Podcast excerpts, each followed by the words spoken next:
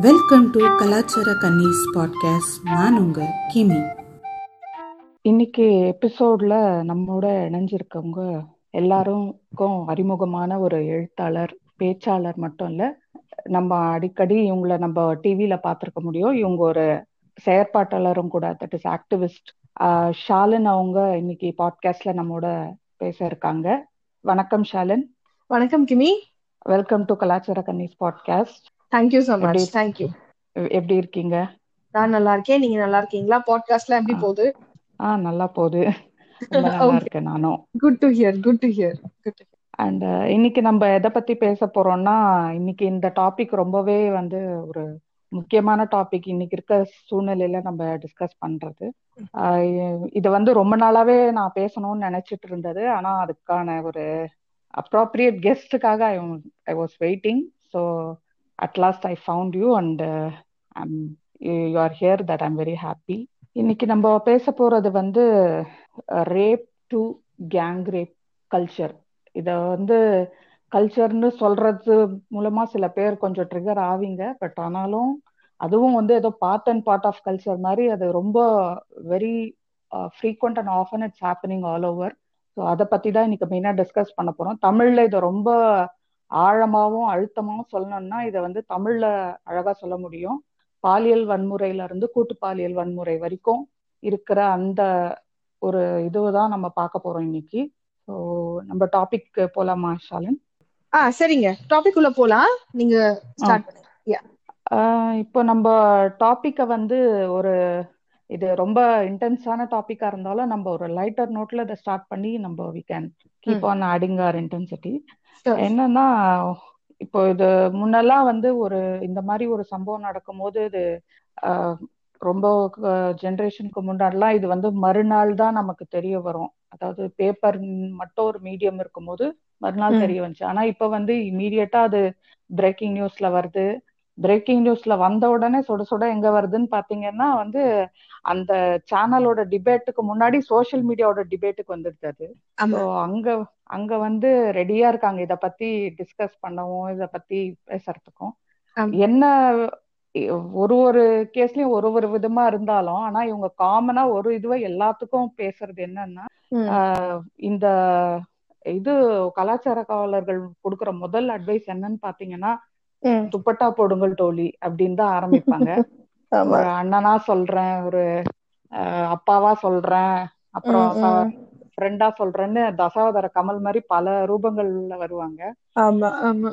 ஆஹ் வெளிய வந்து லேட்டா போகாதீங்க லேட்டா வீட்டுக்கு வராதீங்க தனியா. போகாதீங்க தனியா வராதீங்கன்னு இவ்வளோ ரெஸ்ட்ரிக்ஷன் திரும்பவும் நம்ம மேல இந்த டுவெண்ட்டி டுவெண்ட்டி ஒன்லயும் நமக்கு திரும்பவும் நமக்கு பவுன்ஸ் பேக் ஆகுதுன்றது ஒரு ரொம்ப வேதனையான விஷயம். இவங்க தர இந்த பீஸ் ஆஃப் அட்வைஸ்க்கும் இன்னைக்கு நடக்கிற சம்பவங்களுக்கும் உண்மையிலே ஏதாவது தொடர்பு இருக்குதா? எதுவுமே தொடர்பு கிடையாது. எதுவுமே தொடர்பு கிடையாது. இன்ஃபேக்ட் இந்த ரேப் பத்தின புரிதல் அப்படிங்கிறது ஆஹ் இந்தியால தொண்ணூறு பர்சன்ட் மக்களுக்கு கிடையாது. தமிழ்நாட்டுல முக்காவாசி பேருக்கு சுத்தமா கிடையாது. ரேப்னா. என்னன்னு அது முதல்ல அந்த வார்த்தை யூஸ் பண்ணுவாங்க பாருங்க கற்பழித்தல். அப்படின்னா முதல்ல அது கற்பு அழித்தல் அப்படின்னு ஒரு ரேப் அது ரேப்புங்கிறது ஒருத்தர் மேல நடக்கிற வயலன்ஸ் பிசிக்கல் வயலன்ஸ்.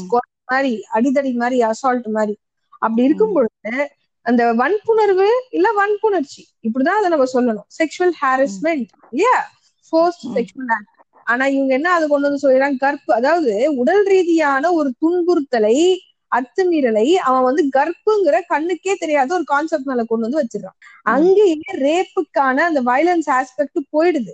புரியுதுங்களா. அப்போ. வார்த்தை அப்படிங்கிறது எவ்வளவு முக்கியம்?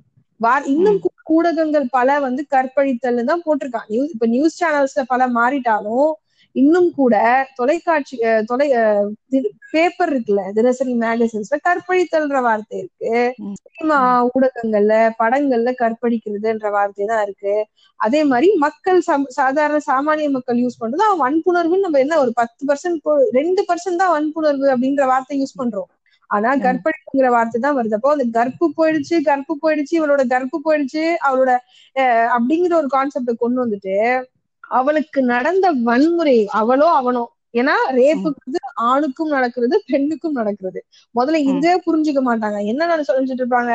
பெண்களை மட்டும்தான் வன்புணர்வு பண்றாங்க. ரேப்புங்கிறது உமனுக்கு இல்ல. இது ரேப்புங்கிறது ஆண் பெண் திருநர்கள் திருநங்கைகள் அதுக்கப்புறம் சிறுவர்கள் எல்லாரும் மேலயும் நடக்குது. இல்லையா? அப்போ இத இத இதோட புரிதலே இந்திய மக்களுக்கு கிடையாது. அப்போ கற்புங்கிறது ஒரு ஒழுக்கம் சார்ந்த ஒரு விஷயமா வச்சு அந்த கற்பழித்தல் இருந்து அந்த ஒழுக்கத்தை கெடுக்கிறது கெடுக்கிறது அப்படிங்கிறது வருது. முதல்ல வார்த்தை பிரயோகங்களே தமிழ் கல்ச்சர்ல மாறணும். புரியுதுங்களா? அப்பதான் அவனோட சிந்தனையும் மாறும். இது ஒண்ணு. ரெண்டாவது ரேப் அப்படிங்கிறது நம்ம நார்மலைஸ் பண்ணி வச்சிருக்கோம். நம்ம தமிழகத்தை பொறுத்தவரை என்ன அட்வைஸ் என்ன சொல்லி கொடுப்பான்? வச்சா அந்த பொண்ணு ஒண்ணு லவ் பண்ணலாம் அவளை ரேப் பண்ணிடுறா. கல்யாணம் இவனும் ரொம்ப அசால்ட்டா பேசுவாங்க. புரியுதுங்களா? அவளை கல்யாணம் பண்ணிக்கலாம். இப்ப மாமா பொண்ணு கெடுத்துறேன் அந்த கெடுக்கிறவாரு மாமா பொண்ணு கெடுத்துறேன் அவ ஊருக்கா பாரு நீ தொட்டா அவ கெட்டு போறதுக்கு. மயிர் மாதிரி பேசுவாங்க. சாரி சோ என்ன சொல்லுவாங்கன்னா வெரி சாரி போடு அவளை மச்சான் அவளை கல்யாணம் பண்ணிக்கலாம் அப்படின்னு புரியுதா? அதாவது கெடுக்கிறது அப்படிங்கிறது ஒரு இன்னொரு தனிநபர் மேல நடத்தப்படுற வன்முறையா பார்க்காம அவங்களை கல்யாணம் பண்ணிக்க ஒரு டிக்கெட்டா யூஸ் பண்ணிக்கலாம். புரியுதா? அப்படிங்கிற இன்னும் படித்தவர்களே அப்படிதான் நினைச்சிட்டு இருக்காங்க. சினிமால என்ன நடக்கும்? ரேப் பண்ண ஹீரோயினை வந்து ஹீரோவே கல்யாணம் பண்ணிப்பாரு. இல்லையா? வில்லன் வந்து பத்து இருபது கொலை பண்ணிருப்பான் அவன் ரேப் பண்ணாலும் இந்த அம்மா வந்து அவனை வந்து கல்யாணம் பண்ணிக்கணும். அதாவது ஐம்பது வருடங்களுக்கு முன்னாடி இந்தியால ரேப் லா வந்துருச்சு. ரேப் தப்பு. ரேப் பண்ணா ஜெயிலுக்கு போகணும் அப்படின்றதுக்கு. புரியுதுங்களா? ஆனா சினிமாவை பொறுத்த வரைக்கும் நம்ம வந்து பழமைவாத நாடே இல்ல. நம்ம நாடு சட்டப்படி ரொம்ப சட்டப்படி லீகலாவே அரசியலமைப்படியும் சட்டப்படியும் நம்ம நாடு வந்து ரொம்ப மாடர்னான நாடு. இங்க பெண்களுக்கு சாதகமான சட்டங்கள் நிறையவே இருக்கு. ஆனா சினிமாவோ இல்ல மீடியாவோ ரேப் பண்ணோடனே கல்யாணம் பண்ணி வச்சிருவாங்க. இந்த ரேப் பண்ணோடனே கல்யாணம் பண்ண வைக்கிறது எங்க இருந்து வருதுன்னு பாத்தீங்கன்னா கிராமங்கள்ல பஞ்சாயத்துகள் நடக்கும். சரிங்களா? இன்னும் கிராமங்கள்ல பஞ்சாயத்துகள் தான். காப் பஞ்சாயத்து எல்லாம் சொல்லுவாங்க. இந்த அங்க ஜாதி ரீதியான விஷயங்கள் அதெல்லாம் நடக்கும்ல. அப்போ இந்த ரேப் பண்ண பொண்ணு என்ன பண்ணுவாங்கன்னா ஒண்ணு ஃபைன் கட்டிட்டு போயிடணும். அதோட முடிச்சிடும் போலீஸ் ஸ்டேஷன் கேஸ் போகாது. இல்ல ரெண்டாவது என்ன நீ ரேப் பண்ண ஒரே ஜாதியா இருந்தா அந்த ரேப் பண்ண பையன் வேற காஸ்ட் அந்த பொண்ணு வேற காஸ்ட்னா ஃபைன் கட்டினா போதும். அந்த ரேப் பண்ண பையன் வந்து ஒரே ஜா பொண்ணு ஒரே ஜாதினா கல்யாணம் பண்ணி வச்சிருவாங்க. ஓகே இதுல ரொம்ப கேவலமான விஷயம் என்னன்னா இந்த காப் பஞ்சாயத்து இந்த பஞ்சாயத்துல நடக்கிற இந்த ஜனநாயகத்துக்கு எதிரான இந்தியத்துக்கு சட்ட அமைப்புக்கு எதிரான இது போன்ற தீர்ப்புகளை சுப்ரீம் கோர்ட்டோட நீதிபதி கேக்குறாரு ரெண்டு நாள் முன்னாடி. சுப்ரீம் கோர்ட்டோட சீஃப் ஜஸ்டிஸ் ஆஃப் இந்தியா அவர் கேக்குறாரு ரேப் பண்ண ஒரு மைனர் பொண்ணு ரேப் பண்ணவனை பார்த்து நீ இந்த பொண்ணை கல்யாணம் பண்ணிப்பியா அப்படின்னு கேக்குறாரு இதுவும் வந்து பஞ்சாயத்து மனநிலை தான் இது இது வந்து சாதாரண சாமானிய மக்கள் படிக்காதவர்கள் அவங்களுக்கு இருந்ததே தப்புன்னு நம்ம சொல்லும் பொழுது ஒரு ஜஸ்டிஸ் ஆஃப் இந்தியாவே இந்த மாதிரி இருக்காருன்னா இந்த நாடு எத்தகைய சீர்கேட்டை நோக்கி சென்று கொண்டிருக்கிறது அப்படின்னு நமக்கு புரிய வருது.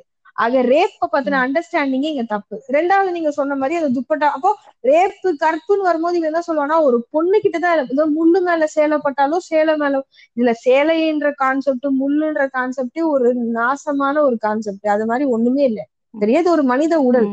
அது மேல நிகழ்த்தப்படுறது ஒரு வன்முறை. கத்தி எடுத்து கொடுத்துற மாதிரிதான். அப்ப நம்ம அந்த மாதிரிதான் பாக்குறோம் அப்போ இவங்க என்ன நினைச்சுக்கிறானுங்க? துப்பட்டா போடுங்க அப்படின்வாங்க இவங்களுக்கு என்னன்னா இவங்க பண்ற தப்ப வந்து ஜஸ்டிஃபை பண்றதுக்கு ஏதாச்சும் சொல்லணும்ல. அந்த விக்டிம தானே நம்ம பிளேம் பண்ண முடியும். இந்தியாவை பொறுத்தவரை விக்டிம் பிளேமிங் விக்டிம் ஷேமிங்கிறது ரொம்ப சாதாரணமான விஷயம். புரியுதுங்களா? நான் தப்பு பண்ணுவேன்.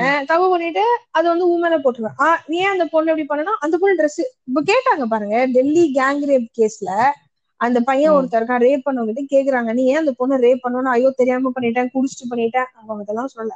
அந்த பொண்ணு நைட்டு ஒன்பது மணிக்கு மேல வெளியே வந்துச்சு. ஒன்பது மணிக்கு மேல ஒரு நல்ல பொண்ணு வரலாமா? அப்படின்னு கேட்பாங்க இது எவ்வளவு பெரிய மோசமான ஒரு மனநிலை? சொல்லுங்க. அதாவது என்னன்னா ஒன்பது மணிக்கு மேல ஒரு பொண்ணு வெளியே வந்தா அவளை ரேப் பண்ணலாம். அப்படின்னு என்ன சொல்லுது? கலாச்சாரம் சொல்லுது.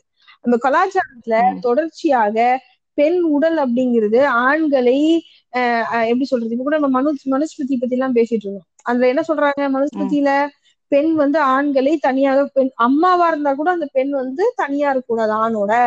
இருந்தா அந்த அந்த அம்மா வந்து அந்த ஆணை வந்து மோகிப்பாளாம் அம்மாவோ தங்கச்சியோ அவளை தவறாக ஈடுபட பெண்கள் பெண்கள் அப்படிங்கிறவளே காமத்துக்காக இயங்குகிறவர்கள்.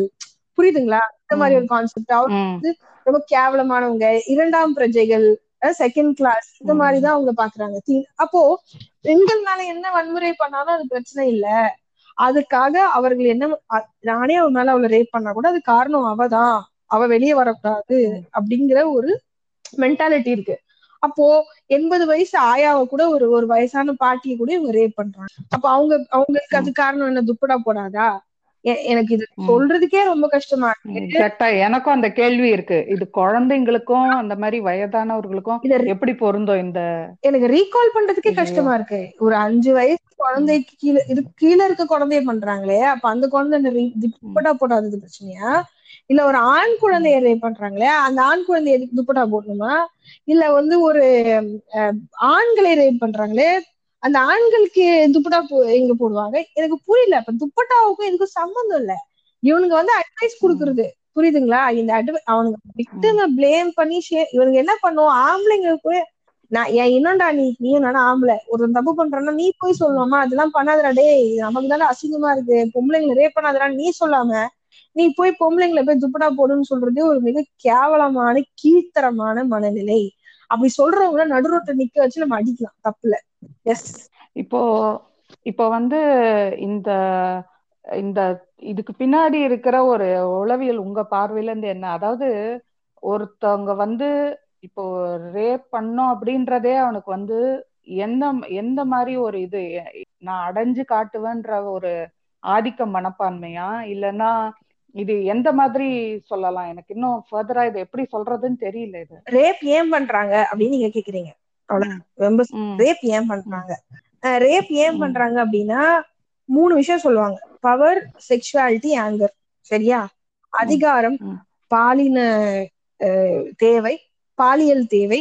அதுக்கப்புறம் மூணு வந்து கோபம் ஆத்திரம் அப்படின்னு சொல்லலாம். இந்த மூணு விஷயம் தான் ரேப். வந்து இன்டியூஸ் பண்ணுது அப்படிங்கிறாங்க.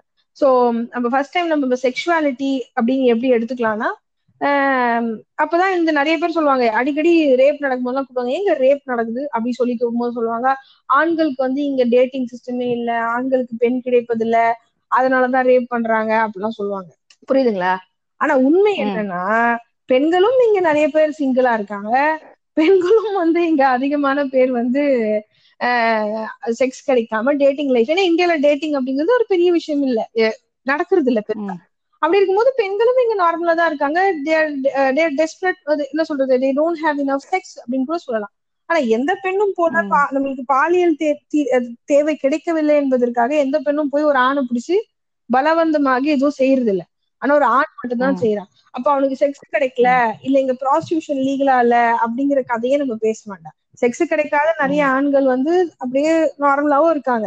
செக்ஸ் அதிகமா கிடைச்சிட்டு இருக்கணும் ரேப் பண்றான் சரியா? அப்ப அப்ப அப்ப செக்ஷுவாலிட்டி எங்க கொஸ்டின் வருது அப்படின்னு நான் உங்களுக்கு லாஸ்ட்ல சொல்றேன். பட் அதுக்கு முன்னாடி நம்ம இன்னொரு விஷயத்த பேசுவோம். என்ன விஷயம் ஃபர்ஸ்ட் நம்ம அதை மாத்தி இன்டர்சேஞ்ச் பண்ணி பேச போறோம். பவர் அப்படின்னு நான் சொன்னேன். அதிகாரம்.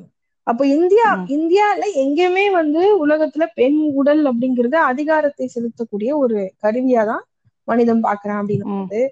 இந்தியாவை பொறுத்த வரைக்கும் நான் சொன்ன மாதிரி மதங்களும் நீங்க சொன்ன கலாச்சாரம் பண்பாடு எல்லாமே பெண்களை வந்து கீழ்த்தரமானவர்கள் சரியா அவங்க வந்து அவங்களுக்கு அவங்க வந்து ரொம்ப அசிங்கமானவர்கள் தீண்டத்தகாதவர்கள் அப்படின்னு தான் சொல்லுது அதுல முக்கியமான நீங்க விஷயம் என்னன்னா நீங்க சொன்னீங்க ஸ்டார்டிங்ல பண்பா ரேப் கல்ச்சர்னு சொன்னா எல்லாம் கோவப்படுவாங்கன்னு கல்ச்சர் அப்படிங்கிறது நல்லா. இருக்கணும்னு அவசியம் கிடையாது இல்லைங்களா. கல்ச்சர் அப்படிங்கிற. கெட்ட கல்ச்சரும் இருக்கு இந்தியாவை பொறுத்த வரைக்கும் இவங்க கல்ச்சர்ன்ற பேர்ல பண்றது எல்லாமே கேவலமான விஷயங்கள் ஓகேவா. இப்போ தாலி அறுக்கிறது ஒரு கல்ச்சர் தான். அப்போ தாலி அறுக்கிறது நல்ல. விஷயம். தான் அது ஒரு கேவலமான விஷயம். அதே மாதிரிதான் இவங்க என்ன பண்றாங்கன்னா இவங்களோட பிரச்சனை பெண் உடல் மீது ஆதிக்கம் செலுத்தும். என்னோட இயலாமை. இங்க ஒரு பெண் இருக்கா அவ உடல் மேல ஆதிக்கம் செலுத்தினா எனக்கு ஒரு அதிகாரம் வந்துரும் அப்படின்னு இவன் நினைச்சுக்கிறான். இவன் ஆம்பளடா. நீ வந்து உனக்கு இது. அதுல மெயின் அதுலயும் வித்தியா டிஃப்ரெண்ட் டிஃப்ரெண்டான இது இருக்கு. ஒண்ணு என்னன்னா இந்த ரேப்ஸ்ல நான் அதிகமா நம்ம படிச்சிருக்கு படிச்சிருக்கீங்களான்னு தெரியல. இந்தியா பிரிவினைவாதம் வந்துச்சுல இந்தியா பாகிஸ்தான் பிரிச்சாங்க இல்லையா? ஆமா. அப்போ அதிக இதுவான இனக்குழுக்களாக ரேப் பண்ணப்பட்டாங்க பெண்கள். அங்கதான் இந்த கேங் ரேப்ஸ் தான் அதிகமா இருந்தது. அதாவது. முஸ்லிம் சண்டை நடக்கும். இந்தியா பாகிஸ்தான் பிரிவினைப்ப நைன்டீன் ஃபார்ட்டி செவன்ல அப்போ என்ன நடக்குதுன்னா பெருசா அதாவது மாஸ் ரேப்ஸ் அதிகப்படியான ரேப்ஸ் இதை பத்தி நிறைய பேர் பேச மாட்டாங்க. ஆனா இது நம்ம அதிக தெரிஞ்சுக்க வேண்டிய விஷயமா இருக்கு. அப்போ. இந்த மாஸ் ரேப்ஸ் நடக்கும்போது என்னன்னா இவன் வந்து உன்னுடைய மதத்தின் மேல நான் அதிகாரம் செலுத்துறேன். என்னோட மதத்து பெண்கள் மேல நான் அதிகாரம் செலுத்துறேன் அப்படிங்கிற ஒரு கான்செப்ட் மெயின் கான்செப்ட் என்ன இந்த அப்புறம் பாத்தீங்கன்னா இந்த வடகிழக்கு மா மாநிலங்கள்ல அங்க வந்து ஆண்கள் வந்து அங்க வந்து ஆண்கள் பேச்சை கேட்கல அவங்க வந்து புரட்சிக்காரர்களா இருக்கிறாங்க அப்படின்னா பாத்திருக்கோம் பார்த்திருக்கோம் இந்திய ராணுவத்தை சேர்ந்தவர்கள் மணிப்பூர்ல அங்கெல்லாம் அந்த ஊர் பெண்களை வந்து பாலியல் பலாத்காரத்துக்கு ஈடுபடுத்துவது அது போன்ற செய்திகள் வந்து நம்ம தொடர்ச்சியா படிச்சிருக்கோம். இதுவும் அதிகாரத்தை. செலுத்துவது. காஷ்மீர்ல. காஷ்மீர்ல எவ்வளோ ரேப்ஸ் நடந்திருக்கு. அங்க ராணுவம் என்னென்ன அட்டூழியம் பண்ணியிருக்கு. நம்மளுக்கு என்ன சொல்லுவோம் காஷ்மீர்ல இருக்க எல்லாம் தீவிரவாதின்னு சொல்லுவோம். ஆனா அங்க பின்னாடி எவ்வளவு ரேப்ஸ் நடந்திருக்குன்னு இன்னும் கூட பேசும் ஏன்?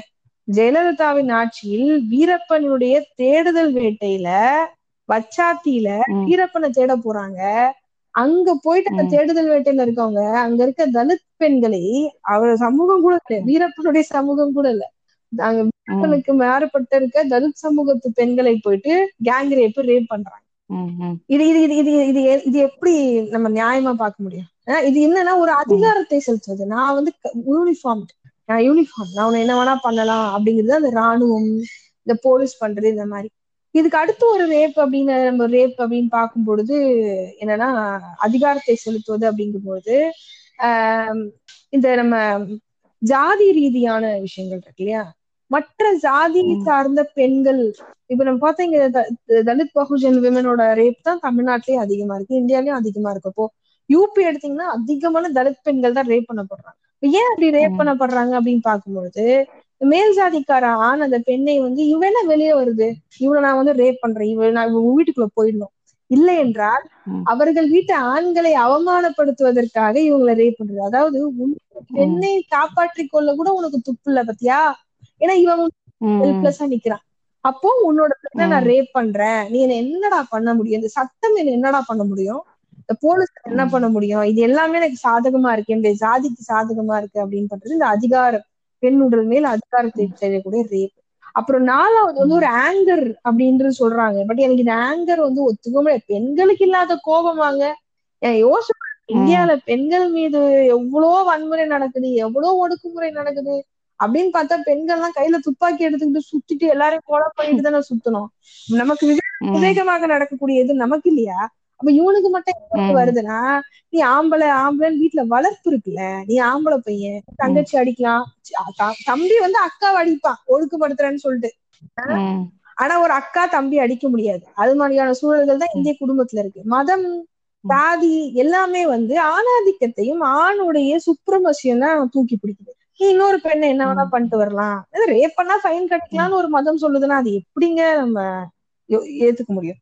எல்லா மதமும். பெண்கள் தான் பாவத்தின் பிறப்பிடம் பெண் ஆண் என்ன வேணா பண்ணிக்கலாம் அவன் கீழ்ப்படிந்து போகும் சொல்லுற வரைக்கும் இந்த ரேப் அப்படிங்கிறது ஆண்களை பொறுத்த வரைக்கும் பாலியல் தேவையெல்லாம் ஒண்ணுமே இல்லை முக்கியமான பிரச்சனைனா. நான் உன்னை என்ன வேணா பண்ணுவேன் ஏன்னா நீ நீ வந்து இதுல இன்னொரு ஒரு விஷயம் இருக்கு இந்தியாவை பொறுத்த வரைக்கும் சட்டம் சூப்பரா இருக்கு ஆனா அந்த சட்டம். செயல்படுறதே இல்ல அஞ்சு. பர்சன்ட் ரேப் கேசஸ் தான் கன்விக்ஷனே ஆகுது. நூறு கேஸ் கொடுத்தனா ஜெனியூன் கேஸ் கொடுத்தனா அஞ்சு ரேப் கேஸ் தான் வந்து கன்விக்ஷனே தண்டி குற்றவாளின்னு சொல்றாங்க. சரிங்களா. அப்போ இவங்களுக்கு என்னன்னா இந்தியாவை பொறுத்த வரைக்கும் இது கம்மியா இருக்கு. ஊர்ல ஏற்கனவே பத்து பேர் ரேப் பண்ணியிருப்பான். ம்? அவன் எல்லாமே ம். ரேப் கேஸ் நிரூபிக்காம வெளியே வந்துட்டு இருப்பான். அப்போ நான் என்ன பண்ணுவேன்? ஒரு தைரியத்துல போயிட்டு நானும் தானே எடுக்கிறேன். புரியுதுங்களா? ஒரு கடை ஒரு கடை திரு திருடு ஒரு கடையில நம்ம தனியா திருட மாட்டோம். ஆனா அந்த கடையில ஏற்கனவே பத்து பேர் பூந்து திருடி இருக்கானா நம்ம உள்ள போய் திருடும் தானே ஒரு தைரியத்துல நமக்கு தான் ஆமா. இம்பியூரிட்டின்னு சொல்லுவாங்க. எனக்கு வந்து. யாருமே கேக்குறதுக்கு ஆள் கிடையாது. இன்னொன்னு ஜாதி நம்ம சொல்லுவோம் பல ஊர்கள்ல எந்த ஆதிக்க ஜாதியினர் இருக்காரோ அவங்கதான் போலீஸ்காரங்களாவும் இருப்பாங்க.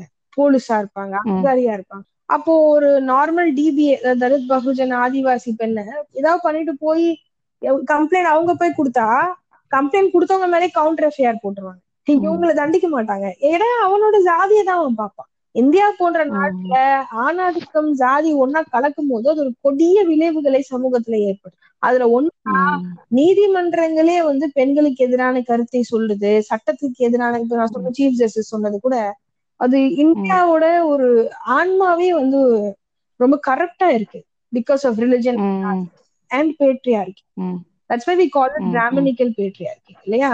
So patriarchy goes together so அது அப்படி இருக்கிற வரைக்கும் இங்க ஆண் வந்து சூப்பரு பெண் வந்து அவளுக்கு அடங்கி போகணும்னு சொல்ற வரைக்கும் இங்க இது போன்ற ஆண்கள் தங்களுக்கான இந்த விலை மதிப்பில்லாத கட்டற்ற சுதந்திரத்தை உபயோகித்து தங்களுக்கான அதிகாரத்தை செலுத்துதல். இல்ல பாலியல் தேவைகளை இப்படி இஷ்டத்துக்கு பண்ணிட்டு தான் இருப்பாங்க இப்ப நீங்க உச்ச நீதிமன்றம் சொன்ன இது தீர்ப்பை பத்தி சொன்னீங்க. அதாவது அந்த நீதிபதி கேட்டது தலைமை நீதிபதி. இப்போ கொஞ்ச நாளைக்கு முன்னாடி மும்பை உயர் நீதிமன்றம் நினைக்கிறேன். அவங்க சொன்ன ஒரு இதுவும் இருக்குது. புஷ்பான்னு நினைக்கிறேன். மூணு கேஸ் மூணு கேஸ்ல ஒரு போஸ்கோ கேஸ்ல வந்து தொடுறது வந்து துணியோட தொடுறது. வந்து உடல உடல சேரலன்னா அது வந்து பாலியல் இது கிடையாது. வன்முறை ஆ. அது மாதிரி நிறைய மூணு தீர்ப்பு கொடுத்தாங்க. அப்புறம் இப்ப அந்த பிளாக் லிஸ்ட் பண்ணி வச்சிருக்காங்க இதுவும் தொடர்ச்சியாக இதுல ரெண்டு விஷயம் இருக்கு. என்னன்னா ஒண்ணு நீதித்துறை ரொம்ப கரப்டா இருக்கு. புரியுதுங்களா? ரொம்ப கரப்ஷன் இருக்கு. இவன் பணத்தை கொடுத்து என்ன வேணா பண்ணிக்கலாம் அப்படிங்கிறான். இது ஒண்ணு. ரெண்டாவது மெயின் ரீசன் அப்படின்னு பாத்தீங்கன்னா இந்த பெண்களே பேட்ரியார்கிக்கு அடிமையா தான் இருக்காங்க. பெண்களே ஆணாதிக்க ம், மனப்பான்மையோட தான் இருக்காங்க. அவர்கள் வீட்டுக்கு நம்ம திருஷ்யம் படம் பாக்குறோம். திருஷ்யம் படம் நீங்க பாத்தீங்கன்னு தெரியல. திருஷ்யம் படத்துல ஒரு அம்மா வந்து போலீஸ் அவன் புருஷ அந்த மாதிரி சட்டத்தை காப்பாற்ற வேண்டியவள். அவன் மகன் இந்த மாதிரி ஒரு பொண்ண குளிக்கும் போது வீடியோ எடுத்து வச்சு மிரட்டுறான் அப்படின்னா அந்த புள்ள இவளே அவளை புள்ளைய சாவடிச்சிருக்கும். தற்காப்பு தற்பா தற்காப்புக்காக சாகடிச்சிட்டாங்கன்னா விட்டுருக்கணும். ஆனா அந்த அம்மா. என்ன பண்றாங்க? அந்த புள்ளைய தேட்டு ஓடுறாங்க. அப்ப என்ன அர்த்தம்னா இந்தியாவின் பெண்களே பெண் தங்கள் சக இன பெண்கள் மீது நடக்கும் வன்முறைகளை தங்க வீட்டு ஆண்கள் பண்ணும்போது அது ஒரு வன்முறையாக அவங்க பாக்குறது இல்லை ஏன்னா அவங்களுக்கு அந்த ஆண். அந்த அந்த பாசம் இதுதான் மெயினா இருக்கு இந்தியா அவங்களுக்கே அந்த ரேப்புங்கிறதே இன்னும் ஒரு பெரிய விஷயமா நடக்கல போயிட்டு ஒருத்தர். ரேப் பண்ணிட்டா நீங்க என்ன பண்ணுவீங்கன்னு அந்த பேர்கிட்ட ஒரு உங்களுக்கு தெரிஞ்சவங்க யாராவது ரேப் பண்ணிட்டா என்ன பண்ணுவீங்கன்னா பாதி பேர் அவங்களே கல்யாணம் பண்ணிக்க சொல்லுவேன் பெண்கள் ஏன் அந்த நேரத்துல போன. பெண்களே தான் சொல்லுவாங்க ஏன்னா பெண்களுக்கு. ஆணாதிக்க மனப்பான்மை தான் இங்க அதிகமா வளர்க்கப்பட்டிருக்கு மெயினா அவங்க. வந்திருக்க கல்ச்சர் அப்படி இருக்கும் சொல்ற. மாதிரி வட மாநிலங்கள்ல இருந்து வர இப்ப குஜராத்தோ ராஜஸ்தானோ இல்ல டெல்லி அதே மாதிரி பீகாரோ ஹரியானாவோ இங்க இருந்து வர ஆதிக்க ஜாதியை சேர்ந்த பெண்களுக்கு அதிகமான ஆணாதிக்க கருத்துக்களை ஊட்டி ஊட்டி ஊட்டி வளர்த்திருப்பாங்க அவர்களும் வாழ்க்கையில அந்த ஆணாதிக்கவாதிகளை எனேபிள் செய்யற பெண்களா தான் இருப்பாங்க இப்ப நம்ம கிட்டத்தட்ட அந்த அம்மாவோட லிஸ்ட் எடுத்தா அந்த அம்மா என்ன பண்ணிருக்குன்னு பார்த்தா ஒண்ணு அந்த அம்மா கரப்டா இருக்கும் இல்ல அந்த அம்மாவோட பேக்ரவுண்டு இத்தகைய பிரச்சனை கொண்டு வந்து அதனாலதான் நம்ம வந்து ஜுடி ஜுடிஷியரியில வந்து ரெசர்வேஷன் கேட்கும் ஜுடிஷியரியில ரெசர்வேஷன். கிடையாது அங்கே குறிப்பிட்ட. சமூகத்தினரே தொடர்ச்சியாக இதுவா இருக்காங்க தொடர்ச்சியாக ஜட்ஜ். இருக்காங்க அப்படின்னு நமக்கு தெரியும் ஆக நீங்க என்ன நம்ம என்னதான் ரேப்பை பத்தி பேசினாலும் காஸ்டுக்கும் ரேப்புக்கும் இந்த மாதிரி ஜுடிஷியரியில நடக்கிற அவலங்களுக்கும் காஸ்டுக்கும் ரொம்ப. அதான் அது நம்ம பார்த்துன்னு தான் இருக்கோம். நம்ம சபரிமலையில வந்த தீர்ப்புல இருந்து இப்போ இந்த பெண் நீதிபதி கொடுத்த கடைசி அந்த மும்பை உயர் நீதிமன்ற தீர்ப்பு வரைக்கும் பார்க்கிறோம். ம்.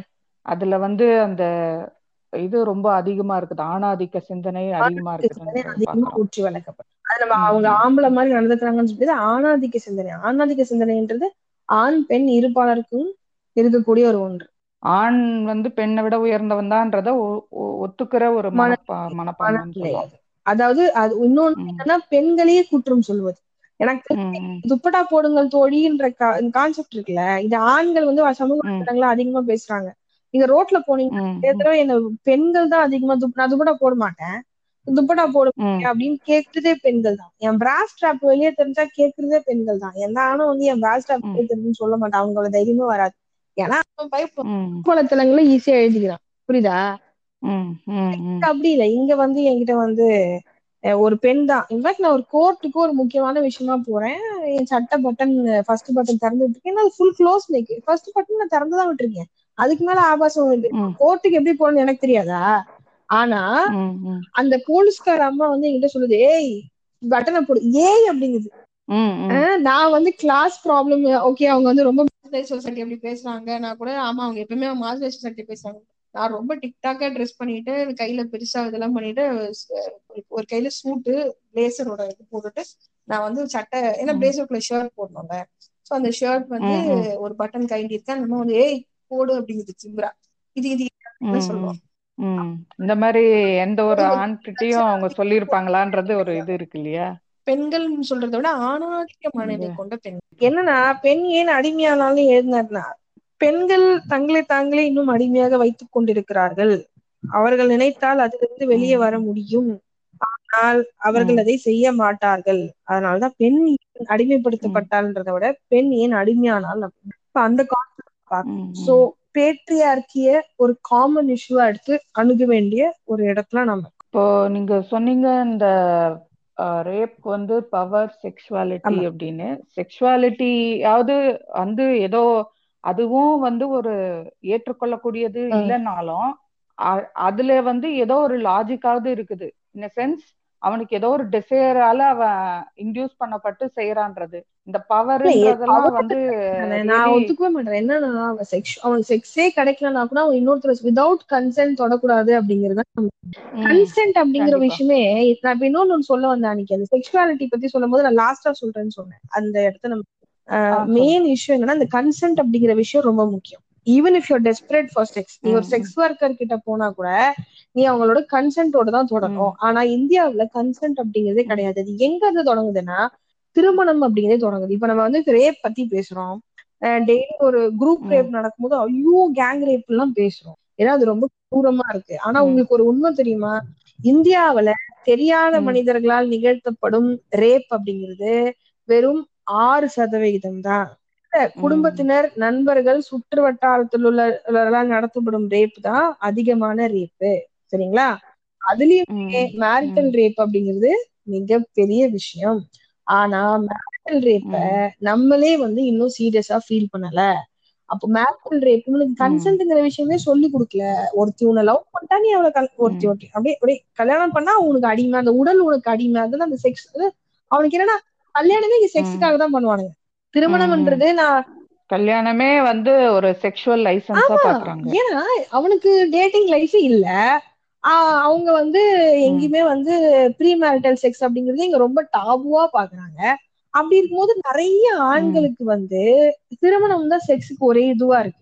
பெண்களுக்கும் ஆனா இங்க என்ன பிரச்சனைனா அப்போ திருமணம் பண்ணதே செக்ஸுக்குன்னும் போது அந்த பெண்ணோட அனுமதி கேட்கணும்னு யாரும் சொல்லி கொடுக்கறது இல்ல ஒரு பொண்ணுகிட்ட போயிட்டு நீ அவர் மனசு போனாம நடந்துக்கோமான்னு சொல்லி கொடுக்குறாங்க ஃபர்ஸ்ட் நைட்டுக்கு முன்னாடினா முதல்ல அந்த பையன்கிட்ட போயிட்டு அந்த பொண்ணுக்கு வேணுமா வேணாமான்னு கேள்றா அப்படின்னு கேட்கணும் இல்ல அந்த பொண்ணுகிட்டயாவது அந்த பையனுக்கு வேணும்? ரெண்டு பேருக்குமே மியூச்சுவல் தானே. ரெண்டு பேருக்குமே கன்சென்ட் வேணும் தானே. அப்போ எவனோ ஒரு ஐயர் வந்து சொல்லுவான் அவன் சொல்ற டேட் டைமுக்கு நீ ரெண்டு பேரும் உள்ள போட்டு சாத்துறனா அது அது அது அது ஃபோர்ஸ்ட் செக்ஸ் இல்லையா? அது தப்பு தானே? அப்போ இங்க அரேஞ்ச் மேரேஜ் அப்படிங்கிற ஒரு விஷயமே மேரிட்டல் ரேப்பை என்கரேஜ் பண்ற ஒரு டூல் தான். நான் உன்னை யாரு கட்டி வச்சாலும் you can have sex with them without their consent அப்படின்றதே ஒரு தப்பான ஒரு விஷயம் தானே. ஒரு பெண்ணையும் ஃபோர்ஸ் பண்றாங்க ஒரு ஆணையும் ஃபோர்ஸ் பண்றாங்க. அப்படிங்கிற ஒரு விஷயத்த நம்ம வந்து ஏன் யோசிப்போம் மேரிட்டல் ரேப் பாகிஸ்தான்ல கிரைம் நிறைய இடத்துல கிரைம் யூரோப்ல கிரைம் அமெரிக்கால கிரைம் எல்லாத்துலயும் ஆனா இந்தியாவு கலாச்சாரம் கலாச்சாரம் பண்பாடுன்னு சொல்ற இந்த நாட்டுலதான் மேரிட்டல் ரேப் வந்து ரேப் இல்ல. இன்ஃபேக்ட் இப்போ நான் கோர்ட் ரூலிங் சொல்றேன். ஏன் இப்போ திருப்பியும் சுப்ரீம் கோர்ட்ல ஒரு கேஸ் ரெண்டு நாள் முன்னாடி அப்போ அந்த ஜட்ஜ் தான் கேக்குறாரு. அப்போ கணவன் மனைவின்னு ஆயிட்ட பிறகு அவங்களுக்குள்ள எவ்வளோ மோசமா உடலை காயப்படுத்தக்கூடியதாக செக்ஸ் வச்சுக்கிட்டா கூட அது ரேப்ல வராதே அப்படின்னு அந்த அவர் சொல்றாரு. பாப்டி சொல்றாரு பாப்டி சொல்றாரு. வெட்கக்கேடான ஒரு விஷயம். அது என்ன செக்ஸ்னா மட்டும் அடிபடலாமா? இப்ப ரோட்ல போறவன் ஒருத்தர் இருக்கான் உங்களோட அனுமதி இல்லாம ரோட்ல போறவங்க உங்களை அடிச்சாலோ கைய பிடிச்சி இழுத்தாலோ அது ஒரு தப்பு தானே அது கேஸ் ஆகும்ல? அது கேஸாவது ஆகும்ல? அப்படி இருக்கும்போது உங்க அனுமதி இல்லாமல் ஒருத்தர் உங்கள் உடலை காமத்துக்காக தீண்டுவதும் கிரைம் தானே? அது புருஷனா இருந்தா அது வந்து லைசன்ஸ் ஆயிடுமா? லைசன்ஸ் ஆகும். You're including my privacy and my பாடினோ so பெண்ணுடைய உடலை உடல் ரத்தம் நரம்பு சதை வலி வலி அப்படின்னு பாக்குறதே இல்ல. இந்தியாவோட ப்ராப்ளமே அதுதான் அது உடல் சதைன்னு பாக்குறதே இல்ல. அது ஏதோ ஒரு டிவைன் மேட்டர் மாதிரியும் இல்ல அது வந்து ஒரு ரொம்ப சரியாலான ஒரு விஷயம் மாதிரியும் இவன் என்ன வேணா அதை பண்ற மாதிரியும் முதல்ல அது பொம்பளை உடல பூன்னு சொல்றது அது சொல்றதுதான் நிறுத்தணும். அது உடம்பு. அவ்வளவுதான். பூன்னு சொல்லுவானுங்க அப்புறம் பூவை போட்டு அடிப்பானுங்க. எப்பெல்லாம் பொம்பளைங்களை என்னவா மாத்தணுமோ அப்பயெல்லாம் அதெல்லாம் மாத்திப்பாங்க இதை விட இன்னும் கொடூரமான விஷயம் இருக்கு. ஃபேமிலிக்குள்ள நடக்கிற ஆண்கள் ஆண் ஆண்கள் மேல நடக்கிற ரேப்ஸும் நிறைய இருக்கு அத பத்தி எல்லாம் நம்ம பேசவே ரொம்ப வாந்தி வர மாதிரி ஃபீல் பண்றோம் ஆனா அதெல்லாம் பேசணும்ல எங்கேயோ ஒரு பெண்ணு ரொம்ப ரேரா நடக்கிற ஆஹ் சில சில இது நடக்கிறத வந்து போட்ட உடனே நம்ம டிவில அந்த ஹைப் உருவாக்கணும்னே மீடியாவும் அதுதானே ஹைப் உருவாக்குது painful. Every rape is a rape. Okay.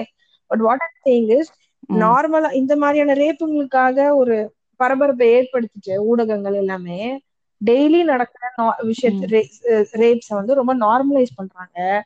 In fact அகாடமியாக்குள்ள நிறைய ஹாரஸ்மெண்ட் நடக்குது. அதை நார்மலைஸ் பண்றாங்க. ஃபேமிலிக்குள்ள நடக்குது நிறைய நார்மலைஸ் பண்றாங்க. இன்ஃபேக்ட் நம்மள சொல்றோம் குழந்தைகள் மீதான அதிகப்படியாத பாலியல் வன்முறைகள் குடும்பத்துல தானே நடக்குது. அது வந்து நம்ம பேசவே மாட்டோம் அது- அதெல்லாம் நம்ம வந்து நிறைய நம்மளுக்குள்ளே ஒரு சுய பரிசோதனை செல்ஃப் கிரிட்டிக் பண்ண வேண்டிய அவசியம் இருக்கு. அத வந்து நம்ம முதல்ல புரிஞ்சுக்கணும்.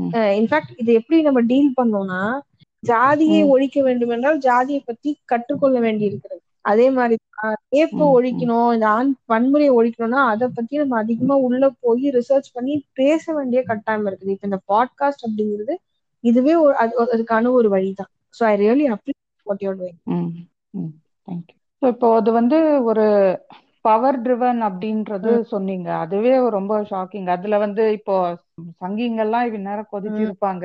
ஒரு ராஹா ராணுவத்தை பத்தி பேசிட்டியா? நீ ஒரு பாகிஸ்தான் கைக்கூலி அப்படின்னு பட்டம்லாம் கொடுக்க ஆரம்பிச்சிருப்பாங்க. ஸோ இப்போ இதை தாண்டி ஒரு ரேப்ன்றது வந்து இது இதுக்கு பின்னாடி இந்த ஃபேக்டர்ஸ்லாம் இருக்குன்றீங்க. ஆனா இதுல இருந்து ஒரு முற்றிலும் ஒரு அது நீங்க இப்ப சொன்னீங்க அது இந்தியா பாகிஸ்தான் பிரிவினை எப்பவே நடந்திருக்கு. அப்படின்னு. அது இப்போ திரும்பவும் அது ரொம்ப தலை தூக்குது. அதிகமாகுது நாளுக்கு நாள். இதோட முதல் எங்க நம்ம இதை கேள்விப்பட்டிருப்போம்னா ரெண்டாயிரத்தி பன்னெண்டு அந்த டெல்லி கேங் ரேப் தான் நம்ம ஃபர்ஸ்ட் அந்த டேர்மே கேள்விப்படுறோம். என்னது கேங்கா ரேப் பண்றாங்களா அப்படின்ற மாதிரி. அது முதல்ல கேள்விப்படும் போது ரொம்ப அதிர்ச்சியா இருக்கு. ஆனா இப்போ அது அதுவே வந்து ஏதோ எவ்ரிடே பார்த்தா அது வந்து ரொம்ப காமனா நீங்க சொல்ற மாதிரி அந்த உத்தர் உத்தரப்பிரதேஷ்ல அது ஒரு பெரிய விஷயமே இல்லாத மாதிரி அவங்க அதை ரொம்ப எளிதா கடந்து அது இதுக்கு பின்னாடி இருக்கிற ஒரு உளவியல் என்ன? அதாவது இது எப்படி வருது? ஏன் வருது? ஒரு இது நம்ம ஏத்துக்கலனாலும் ஒரு செக்ஷுவல் ஃபேக்டர்னால ஒருத்தன் ரேப் பண்றான்றத கூட வந்து ஒரு விதமா புரிஞ்சுக்க முடியுது. ஏத்துக்கிறது இல்ல ஆனா புரிஞ்சுக்க முடியுது. ஆனா இதுக்கு பின்னாடி என்ன இருக்குன்றதே வந்து ஒரு ரொம்ப சிக்கலான உளவியலா இருக்குது. பின்னாடி என்னதான் இருக்கு? அவங்களுக்கு என்னதான் வேணும்? எதைதான் அவங்க நிறுவறதுக்கு இப்ப நீங்க சொன்னீங்க பிரிவினை அப்ப நடந்த செப்பரேஷன் அப்ப நடந்த இது பார்த்தோம். அதுக்கப்புறம் டூ தௌசண்ட் டுவெல் சொல்றீங்க. நடுவுல பத்து வருஷம் முன்னாடி நடந்துச்சு. டூ தௌசண்ட் டூல நடந்துச்சு. எங்க நடந்துச்சுன்னா கோத்ரா கலவரம்ல அதிகப்படியான இஸ்லாமிய பெண்கள் ம். கேங் ரேப் செய்யப்பட்டாங்க. அப்பதான் எனக்கு கேங் ரேப் அப்படிங்கிற விஷயத்த பத்திவே படிக்கக்கூடிய ஒரு சூழல் உருவாச்சு. ரெண்டாயிரத்தி ரெண்டு நான் கல்லூரியில இருந்தேன் ரெண்டாம் வருஷம் படிச்சுட்டு இருக்கேன். அப்பதான் மோடி அவர்கள் ஆட்சியில வந்து குஜராத்ல இருக்காரு. கோத்ரா ரயட் நடக்குது. அப்ப வந்து நம்ம டெய்லி இந்த பெஸ்ட் பேக்கரி கேஸ் அந்த கேஸ் இந்த கேஸ் இதெல்லாம் பாக்குறோம் பில்கிஸ் பானு கேஸ் எல்லாம் பாக்குறோம் Bilkis Bano is rape survivor she was pregnant she was raped. நம்ம அப்பதான் பாக்குறோம் கும்பல் கும்பலாக சென்று இந்த கலவரத்துல பெண்களை ரேப் செய்யறது இஸ்லாமிய பெண்களை இவர்கள் ரேப் இந்த இந்து எக்ஸ்ட்ரீமிஸ்ட் ரேப் செய்யறது வந்து ரொம்ப அது கூட்டம் கூட்டமா நடந்துச்சு. அதுல பல விசாரிக்கப்படல ரேப் பண்ணி கொலை வேற செஞ்சாங்க. ரேப் பண்ணி எரிக்கிறது அந்த மாதிரியான விஷயங்கள்லாம் செஞ்சாங்க. அதுல நிறைய பிரெக்னென்ட் லேடிஸ் இதெல்லாம் கொடூரத்தின் உச்சக்கட்டம் இதெல்லாம். ரணா அயூபோட குஜராத் அந்த இது படிச்சீங்கன்னா என்னன்னா இது இதெல்லாம் வந்து பேசவே இல்லை யாரும். ஒரு சில ஊடகம் மட்டும்தான் பேசி இதெல்லாம் ஒரு ப்ராப்ளமாவே யோசிக்கல. ஏன்னா சமூகத்தில் சிறுபான்மையினர் பெண் மற்ற பெண்கள் மீது காட்டப்படும் கரிசனை கூட சிறுபான்மையினர் பெண்கள் மேல காட்டப்படுறது அந்த பெண்கள் மேல் காட்டப்படுற சில இது கூட தலித் பெண்கள் மேல் தலித் பெண்கள் மேல கூட ஆதிவாசி பெண்கள் மேல எவ்வளோ ரேப் நடந்துட்டு இருக்கு. வனத்துறை அது இதுன்னு சொல்லுவாங்க. அந்த அதை பத்தி எல்லாம் யாரும் பேசுறதே இல்லை. இது ஏன் நடக்குது அப்படின்னு அப்படி அப்படியே ஜாஸ்தியா நம்ம பார்க்கும்போது இதே மாதிரி எங்க நடந்ததுன்னா ஆஹ் ஜாட் ஜாதியினர் ஹரியானால ஜாட் சமூகம் வந்து. இடஒதுக்கீடுக்காக போராட்டம் பண்றாங்க. இடஒதுக்கீட்டுக்கு போராட்டம் பண்ணும்போது அவன் என்ன பண்றான்? கலவரம் அவங்களுக்கும் போலீஸ்க்கும் கலவரம் போது திரும்பியும் அங்க போய் ஒரு பட்டியலின வீட்டுக்குள்ள எல்லாம் புகுந்து அங்க இருக்க பெண்களை கொண்டு வந்து குரூப் ரேப் பண்ண கேங் ரேப் பண்ண கனெக்ஷன் புரியுதா? இல்ல இது என்ன மாதிரி உளவியல்ன்றது இதுதான் சொல்றேன். இந்த உளவியலே ரொம்ப காம்ப்ளெக்ஸா இருக்குது. இவங்களுக்கும் போலீஸ்க்கும் நடுவுல கலவரம் நடக்குதுன்னா அது அவங்களோட முடியுது. இப்போ இந்த இதுக்கு நடுவுல ஒரு இந்த தாழ்த்தப்பட்ட பெண்கள் எங்க வந்தாங்க? அவங்க வீட்டுக்கு ஏன் வந்து போனோம்? அவங்களுக்கு இதுல அந்த வாய்ப்பை இவர்கள் பயன்படுத்திக் கொள்கிறார். ஒரு கலவரம்னா அந்த வாய்ப்பை பயன்படுத்திக்கிறேன். இப்போ ஒரு நான் ஒரு இதை எரிச்சு போடுற மாதிரி ஒரு புகை என்ன சொல்றது நெருப்பு புகையை போடுற மாதிரி ஒரு இதை எரிக்கிற மாதிரி வீட்டை எரிக்கிற மாதிரி நான் வந்து யார் ரொம்ப வல்னரபிளா இருக்காங்களோ அந்த சொசைட்டில அந்த வல்னரபிள் கம்யூனிட்டி செக்ஷன் மேல நான் என்னோட இந்த அதிகாரத்தை நான் காட்டி நான் ஒரு பெரிய ஆள்னு காமிச்சுக்கிறேன். அந்த நேரத்துல பூந்து ஏதாவது அந்த அதுதான் சொல்ல வாய்ப்பை பயன்படுத்தி கொள்ளுதல். அப்ப எவன் வல்னரபிளோ செக்ஷனோ அவனை வந்து இந்த மாதிரி பண்றது. இதுதான் வந்து அவங்களோட மெயின் இதுவாவே இருக்கு. அப்போ இப்ப யூபில ஏன் அதிகமா இருக்குன்னா யூபில யாரு ஆட்சி செஞ்சுட்டு இருக்காங்கன்னா யோகி ஆட்சி செஞ்சுட்டு இருக்கான். யூபி ஹரியானா தான் ரேப் கேபிட்டல் ஆஃப் இந்தியாவா இருந்துச்சு. ஆனா யூபி ஹரியானா வந்து தொடர்ச்சியாக ஆணாதிக்கம் ஜாதியவனும் நிறைந்த ஒரு இடம். அங்க வந்து பெண்களை அவங்க ஓன் ஜாதி பெண்களே அவன் மதிக்க மாட்டான். அவங்க என்ன வேணா பண்ணிட்டு இருப்பான். பெண் குழந்தைகளே அங்க கிடையாது. பெண் சிசு கொலை ஹரியானால அதிகம். இப்ப அங்க பெண் சிசு கொலை பண்ணி பண்ணி ஹரியானால பொண்ணு கிடைக்கலன்னு கேரளால வந்து எடுத்துட்டு போயிட்டு இருக்காங்க. அது ஒரு டாக்குமெண்ட்ரி இருக்கு பாருங்க. இவ்வளவு நடக்குது. அப்போ உத்தரப்பிரதேசத்துல என்ன பிரச்சனைனா யூபிலயும் இந்த யோகியோட ஆட்சிக்கு பிறகு காட்டாட்சி ஜனநாயகத்திற்கும் சாமியார்களுடைய ஆட்சிக்கும் வித்தியாசம் இருக்குல்ல? எதுக்கு நம்ம ஜனநாயகம் ஒரு விஷயத்த கொண்டு வரணும் ராமராஜ்யத்தோட ஆமா ஜனநாயகம் என்பது என்ன? மக்களால் மக்களுக்காக செய்யப்படும் ஒரு அரசியல் இல்லையா? அப்போ அங்க வந்து எல்லாரும் சமம். அங்க எல்லாரும் வந்து லிபர்ட்டி ஈக்குவாலிட்டி ஃப்ரெட்டர்னிட்டி ஃப்ரீடம் இப்படி வாழ்வோம்.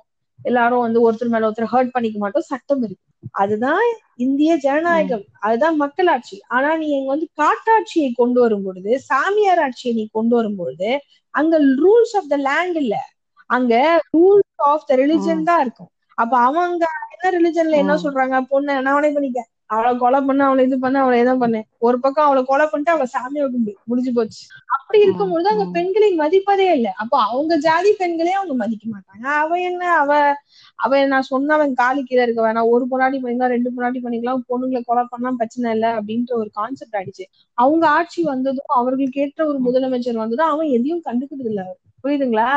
என்ன வேணா அதாவது ஒரு கமோஷன் இருந்துகிட்டே இருக்கும். கமோஷன் இருக்க இருக்க நீ முட்டாளா மாற மாற நான் வந்து அதை அதை யூஸ் பண்ணி அடுத்த பிரதமர் ஆகணும் தான் யோகி காசு மோடி எப்படி கோட்டாவை யூஸ் பண்ணி அடுத்த பிரதமர் ஆனாரோ இங்க வந்து இவங்க இவரு யூஸ் பண்ணி அடுத்த பிஜேபியோட பிரதமரா ஆக பாக்குறாரு இருபத்தி நாலுல. இதுதான் உண்மை. அப்போ அங்க மற்ற சமூகம் இஸ்லாமிய பெண்களோ கிறிஸ்தவ பெண்களோ இல்ல அங்க இருக்க இந்த பகுஜன் பெண்களையோ அவர்கள் வந்து இஷ்டத்துக்கு என்ன வேணா பண்ணுவாங்க. ஏன்னா இப்போ அவங்களோட ஆப்பர்ச்சுனிட்டி இந்த அஞ்சு வருஷம் கையில இருக்குல்ல இந்த அஞ்சு வருஷம் எனக்கு எல்லா சப்போர்ட்டும் கிடைக்கும். அப்ப நான் உன்னை என்ன வேணா பண்ணிட்டேன் அப்படின்னு சொல்லிட்டு பண்றது அது. இது இது இது இன்னொரு விஷயமும் இருக்கு. இந்தியால எல்லாரும் பண்ணிட்டு எல்லாரும் ஜாலியா இருக்காங்க. எவனும் தண்டிக்கப்படுறதுல இங்க இங்க ஒருத்தன் குரூரமான மனநிலையில உட்காந்துட்டு இருப்பான் பாரு தமிழ்நாட்டுல. அத அவன் பார்க்கும்போது அவன் என்ன பண்றான்? அந்த மிரர் பண்றான். நானும் பண்றேன். அங்க நடக்குத நானும் பண்றேன். எவனும் தட்டி கேட்கவே மாட்டேன். ரெண்டு நாள் டிவில கெட்டு போயிடுறானுங்க. அப்படிதான் அதே மாதிரி இந்த சமுதாய கற்பிதங்கள்ல ஆண் என்ன வேணா செய்யலாம். அந்த ஆண் என்ன வேணா செய்யலாம். அது அவனுக்கு பிரச்சனை இல்லை. பெண் கெடுது பெண் கெட்டு போறா பெண் அப்படின்ற கான்செப்டே தூக்கணும். அந்த மெயினா இதுக்கு பின்னாடியான உலகு. அது நம்ம பண்பாட்டையே உடைக்கணுமா இது வரைக்கும் நீ என்ன பண்பாடு கலாச்சாரம் சொல்லி கொடுத்தியோ அந்த கர்மத்தெல்லாம் உடைச்சு தூக்கி போட்டா மட்டும்தான் இங்க பெண்களுக்கான விடுதலை இல்ல குழந்தைகளுக்கான விடுதலை இல்ல இந்த திருநங்கைகள் திருநர்களுக்கான விடுதலை கலாச்சாரத்தை உடைச்சா மட்டும்தான் நடக்கும். நீ இதே கலாச்சாரத்தை டெய்லி மந்திரங்கள் வழியா பூச்சிக்கிட்டே இருந்தானா ஒரு டேஷன் நடக்காது. ஒரு சாமியார் வந்து பொண்ணு அடிக்கலான்ற மாதிரியான ஒரு கான்செப்ட் தான் இங்க இருக்கு இல்லையா? ஒரு சாமியார் பொண்ணு அடிக்கலான்னு போது இந்த சாமியார் அவங்க ரேப்புக்கும் உட்படுத்தலாம். இப்போ தமிழ்நாட்டுல கூட இல்ல இந்தியால கூட அதிகமான ரேப் கோயிலுக்குள்ளதானே நடந்துகிட்டு இருக்கு. உடனே சொல்லுவாங்க சர்ச்ல நடக்கலையா? சர்ச்லயும் நடக்குது. ஆனா அதை விட அதிகமா டெம்பிள்ஸே நடந்துட்டு இருக்கு. அவர் தண்டிக்கப்பட்டாருலன்னா பாதி பேர் தண்டிக்கப்படுறது அப்போ அங்க கீழ்ப்படிதல் ஒபீடியன்ஸ் அப்படின்ற ஒரு விஷயத்த கொண்டு வந்து சேர்த்துறோம். மதத்துல மதத்தை சேர்ந்தவர்கள் மதமும் என்னை மதம் என்னை போட்டு நசுக்கினாலும் நான் கீழ்ப்படிந்து போனோம்னு எல்லா மதமும் சொல்லுது. அதுல எந்த மதமும் விதிவிலக்கே கிடையாது. எல்லா மதமும் பெண்களை பொறுத்தவரை அவர்களை எக்ஸ்பிளாய்ட் செய்வதற்காக கொண்டு வந்த ஒரு விஷயம் தான் அத இங்க இருக்க ஆண்கள் வந்து அதை தொடர்ச்சியா பிடிச்சிட்டு அதுக்குள்ள இருக்க பெண்களை கீழ்ப்படிதல்ன்ற பேர கோயில் தானேன்னு சொல்லிட்டு அதுக்குள்ள பண்றாங்க. இவங்க கோயிலு சர்ச்சு மசூதி எங்கேயுமே யாருமே உனக்கு விடுறது இல்ல கேவலமானவங்களா இருப்பாங்க. அப்ப வந்து இவங்க கலவரத்தை பயன்படுத்தி வன்முறை நிகழ்த்துறது ஒரு ஒரு பக்கம். அப்பனா இவங்க கோரிக்கையிலே ஒரு உண்மை இல்ல அப்படின்ற மாதிரி அதுதான் உண்மை. இவங்க கோரிக்கையில உண்மை கிடையாது. உண்மை உண்மை கிடையாது. அப்போ எனக்கு சமூக நீதி அந்த ஒ- இடஒதுக்கீடு வேணும்ன்றதுல ஒரு பெரிய உண்மைத்தன்மை இல்ல. அத ஒரு பிரச்சனையா எழுப்பி அது தொடர்ச்சியா ஒரு கலவரம் பண்ணி அதுக்கப்புறம் அந்த வன்முறையை நிகழ்த்துறது. இதான் இவங்களோட அவங்களுக்கு மெயினா அவங்க வந்து என்னன்னா எல்லா அவன் அவன் ஒடுக்கப்பட்டிருக்கவே மாட்டான். அவன் தான் மத்தவங்க ஒடுக்கிட்டு இருப்பான். ஆனா அவன் வந்து அதெல்லாம் கேட்டுட்டு இருப்பான். ஏன்னா. எல்லாரும் கேக்குறாங்களே அப்படின்னு சொல்லி பட்டிதார் கம்யூனிட்டி மாதிரி. அது நம்ம என்ன பண்ண முடியும்? இந்த அரசியல் வந்து இவ்வளவு ஒரு மோசமான அரசியல் ஒண்ணு இருக்குல்ல. முதல்ல இடஒதுக்கீடு யாருக்கு சரியா சென்று. சேருது? அதுவே நம்ம சரியா பார்க்க மாட்டோம். இடஒதுக்கீடு. இடஒதுக்கீடுன்னு பேசுறாங்களே தவிர அதுல எத்தனை நம்பர்ஸ் முதல்ல ஃபில் ஆகுறது? அதுவே நம்ம பாக்குறோம் இப்போ அடுத்து வந்து இப்போ இதோட தொடர்ச்சி வந்து இதுக்கும் சமூக ஊடகத்துக்கும் ஏதாவது தொடர்பு இருக்குன்னு நினைக்கிறீங்களா? இல்ல சமூக ஊடகம்னா வெறும் அந்த ஃபேஸ்புக் இன்ஸ்டாகிராம் ட்விட்டர் மட்டும் இல்லாம யூடியூப் அதை தாண்டி போர்னோகிராஃபி வரைக்கும் இருக்குது இப்போ. சோ இதுல இதுக்கும் இதுக்கும் ஏதாவது தொடர்பு இருக்கா? இப்ப நடக்கிற சம்பவங்களுக்கும் மட்டும் இல்ல. சரியா? டோப் கஞ்சால இருந்து ட்ரக்ஸ்ல இருந்து எல்லாமே என்ன பண்ணும்னா நீங்கள் அந்த அத்தகைய மனநிலையை கொண்டவராக இருந்தா கண்டிப்பா அது வந்து உங்களை இன்னும் கூட it will make you do more சரிங்களா? அதே மாதிரி எக்ஸ்ட்ரீம் குடி. அப்போ இந்த எக்ஸ்ட்ரீம் குடி அதுக்கப்புறம் குரூப்பா ஆண்கள் ஆண் தனியா இருக்கிறத விட குரூப்பா சேரும்போது இன்னும் தைரியம் வந்துடும் அந்த குடி அப்படிங்கிறது தீவனை விளக்க வச்சு அவர்கள் யாரு சொந்தக்காரலா என்ன ஏதுன்னு தெரியாம அவங்கள வந்து ஈடுபட வைக்கும். இன்னொன்னு இந்த பான் பானும் பானும் சொல்ல பான் தானே ஹெல்த்தி பான் வந்து ஓரளவுக்கு தான் ஹெல்தி பானும் வந்து அளவுக்கு மீறி போனா எல்லா அடிக்ஷன் மீறி அதுக்கும் சைடு எஃபெக்ட்ஸ் இருக்கு. அது வந்து ஒரு பெரிய ஆய்வுகளே நிறைய இருக்கு. டாக்டர்ஸே சொல்லுவாங்க. ஸோ அந்த பானு சப்ஸ்டன்ஸ் அபியூஸ் குடி இது மூணும் வந்து எனேபிளர்ஸ் எனேபிளர்ஸ் அப்படின்னா ஏற்கனவே உனக்கு இந்த ஆதிக்க மனநிலை புரியுதா நான் சொல்றது? ஏற்கனவே உங்களுக்கு இந்த ஆதிக்க மனநிலை பெண்களை இழிவாக பார்ப்பது இல்ல என்ன என்ன பண்ணாலும் ஆம்பளை என்னை யாரும் கேட்க மாட்டாங்கன்னு நினைக்கிறது நான் வந்து இந்த ஜாதி நான் காப்பாத்துருவாங்கன்னு நினைக்கிறது இல்ல என்கிட்ட பணம் இருக்குதானே என்னை யாரும் பார்க்க மாட்டாங்கன்னு சொல்றது எல்லாமே உண்மையிலே உள்ளுக்குள்ளே இருக்கும் பொழுது இந்த மூணு குடி பானு இந்த சப்ஸ்டன்ஸ் அபியூஸ் சேரும் போது அது அவங்களை இன்னும் எனேபிள் பண்ணிடும் டக்குன்னு பண்ண வச்சிடும். உடனே ஒரு தைரியம் வந்துடும் பண்றதுக்கு இப்ப பயப்படுறவங்க கூட குடிச்சிட்டானா தைரியமா போய் குடிச்சா போய் எது குடிப்பானுங்க? குடிச்சா போய் அடிச்சுட்டு வரலாம்னு குடிப்பானுங்க இல்லையா? ஆனா இதே ஒரு பொண்ணு யாரையா குடிச்சிட்டு ரோட்ல போய் அடிச்சு அவமானப்படுத்தி பாத்திருக்கீங்களா பண்ண மாட்டான் ஏற்கனவே இவனுக்குள்ள அந்த குரூரம். ஆணாதிக்க மனநிலை அப்படிங்கிறது ஏற்கனவே இருந்ததுன்னா மற்ற விஷயங்கள் போய் அதை வந்து கொஞ்சம் ஃபாஸ்டா பண்ண வைக்கும். அவ்வளவுதான். இப்போ ஆணுக்கு வந்து பல விதமா இத வந்து வெளியேற்ற முடியும் அப்படின்னாலும் ஃபார் எக்ஸாம்பிள் மாஸ்டர்பேஷன் அப்படி பண்ண முடியும்னாலும் இந்த பர்டிகுலர் இந்த வழியை வந்து ஏன் வந்து அவங்க சூஸ் பண்றாங்க? அதான் இந்த மேட்சோ மேஷோஷியட் அது என்ன சொல்றது? ஒரு வேர்ட் யூஸ் பண்றாங்க பாரு அந்த மேக்கோ மேட்சோயிசம் அப்படின்னு சொல்லுவாங்க. அதாவது ஒரு பெண் துன்புறுதை பாற்று களிப்புறுவது. நீ வழியில துடிக்கும் பொழுது சாடிஸ்ம் அது சேர்றது இல்லையா கூட? அப்போ அவனுடைய ஆண் தன்மை இன்க்ரீஸ் ஆகுறதா ஆண்கள் நினைச்சுக்கிறாங்க ஆஹ் இவ ஒருத்தர் கஷ்டப்படும் போது அவள் வந்து இதை விட்டுருங்கன்னு கெஞ்சும் போதோ இல்ல அவன் மேல நம்ம ஏதாவது பண்ணும் போதோ வழியில துடிக்கும் போது இவனுடைய ஆண் தன்மை இன்க்ரீஸ் ஆகுதுன்னு இவன் ஃபீல் பண்ணி அது அவங்களுக்கு ஒரு விதமான கிளர்ச்சியையும் அவர்களுக்கு ஒரு விதமான அங்கதான் அந்த அதிகாரம் அவர்களுக்கான அதிகாரமும் செக்ஸும் சேர்ந்துரும். செக்ஸ் சேரும் போது அவனுக்கு அந்த பவரும் வரும்போது அவனுக்கு ஒரு அது ஒரு அது ஒரு கூட்டு விஷயமாயி அவனுக்கு மேக் மேக்கோயிசம் தான் மெயின் ரீசன் அதாவது சாடிசம் அவர்கள் துன்புறுத்தணும். மாஸ்டர்பேட் பண்ணா அது நார்மலானவங்க பண்ணிட்டு போயிடுவாங்க. அந்த துன்புறுத்தலை பார்க்கணும்ல அந்த அவன் அது கஷ்டப்படுறதை பார்க்கணும் அப்படின்னு நினைக்கிறாங்க. அது வந்து அவர்களுக்கு ஒரு மகிழ்ச்சியை கொடுக்கிறது. அது வந்து சைக்கலாஜிக்கலாவே அது ஒரு மோசமான விஷயம். ஆனா இந்தியாவை பொறுத்தவரை பல விதங்கள்ல ஏதோ ஒரு வகையினர் ஏதோ கஷ்டப்படுறது துன்புறுத்தை பாக்குறது தான் இங்க இருக்கவங்களோட மனநிலையாவே இருக்கு இல்லையா? அந்த சாடிசம் இல்ல அந்த மேக்கோயிசம்ங்கிறது பல இடத்துல வந்து உங்களுக்கு ரிஃப்ளெக்ட் ஆகும். ஒரு பெண்ணை அடித்து காதலை உணர்த்துவது இல்ல? லவ் நார்மலா சொல்ல போனான் ஆனா இவன் அடிச்சு சொன்னானா அந்த பொண்ணு உடனே ஒத்துக்கும் அப்படின்னு நினைக்கிறது. ம், பொண்டாட்டி தலையை பிடிச்சாச்சு ஒரு விஷயத்த சொல்றது பெண்களை அடிப்பது இது எல்லாமே அந்த மேக்கோயிசம்ல வரும். இவனோட இன்ஃபீரியாரிட்டி காம்ப்ளெக்ஸும் அதுக்கு ஒரு மெயின் சைக்காலஜிஸ்ட் கேட்டா சொல்லுவாங்க ம், ஆண்களுக்குள்ள ஒரு இன்ஃபீரியாரிட்டி காம்ப்ளெக்ஸே பெண்களை இப்பாரெல்லாம் செய்ய வைக்குதுன்னு சொல்லுவாங்க. அது அவர்களோட. அது அவங்கதான் ட்ரீட் பண்ணிக்கணும். இருந்தாலும் அந்த பெண் வந்து இவனே இவ்வளோ ம், சுப்பீரியரா இருக்கான் நம்மளோட அப்படின்னு பெண்களை பற்றின ஒரு இதுவும் இருக்கு. அது உண்மை. அந்த நேரத்துல அவங்க அதையும் செய்யறாங்க இப்போ சைக்கலாஜிக்கலா கிடைக்கலாம் நிறைய ரீசன் இருக்கு. மெயின் ரீசன் வந்து ஆம்பளத்தன்மைன்னு சொல்லுவாங்க இல்லையா? நான் ஆம்பளத்தன்மை என் மீது என் முன்னாடி ஒரு பொண்ணு. வெக்கப்படுது வேதனைப்படுவதெல்லாம் எனக்கு மகிழ்ச்சியை தருகுதுன்னு சொல்ற ஒரு மனநிலை தான் இதுக்கு மேஜர் இப்போ ஒரு பெண்ணை அப்படி துன்புறுத்துறாங்கன்னா அதுக்கு ம். மே- மேச்சோ மேக்கோயிசம் அது ஸோ அந்த மாதிரி ஒண்ணு சொன்னீங்க. ஆஹ் இப்போ ஆனா இங்க வந்து பெண்ணோட. நிக்க என்ன? இது. வந்து ஆணுக்கும் ஆணுக்கும் இருக்கு வயதானவர்களுக்கும் இருக்கு குழந்தைங்களுக்கும் இருக்குன்னும் போது இது இது வந்து ஒரு விதமான நீங்க சொன்ன மாதிரி தாழ்வு மனப்பான்மை ஒண்ணு. அதை தாண்டி ஆண்குள்ள ஏதோ ஒரு இன்செக்யூரிட்டி குழந்தைகள் வரும்போது அது ஃபீடோஃபீலிக் நேச்சர் அது வந்து ஒரு தனி வெரைட்டி குழந்தைகள் போது ம், ம், ம், ஃபீடோஃபீலியா அது வந்து அதுக்கு காரணமே வந்து ரொம்ப வேற மாதிரி இருக்கு. ஆனா அதே பீடோஃபிலியா அதே மாதிரி பத்துவால அந்த குழந்தைய ரேப் பண்ணது வந்து பீடோஃபிலியாவும் ஜீனோசைடல் ரேப்னு சொல்லுவாங்க. அதாவது அந்த இனத்தையே நான் அழிக்கணும் அப்படின்னு நினைக்கிறது. அந்த அந்த வந்து அவங்க வந்து காஷ்மீர் ஆக்கிபை பண்ணிட்டாங்க. அவங்க நான் ஓடிக்கணும் அப்படின்னு. சோ அது வந்து எல்லாமே மிக்சரா இருக்கு. பீடோஃபிலியாவும். இருக்கு. அதுக்கப்புறம் இன்டென்ஷனும் இருக்கு. ரெண்டு. நிறைய இருக்கு பாருங்க ஒருத்தருக்குள்ளே.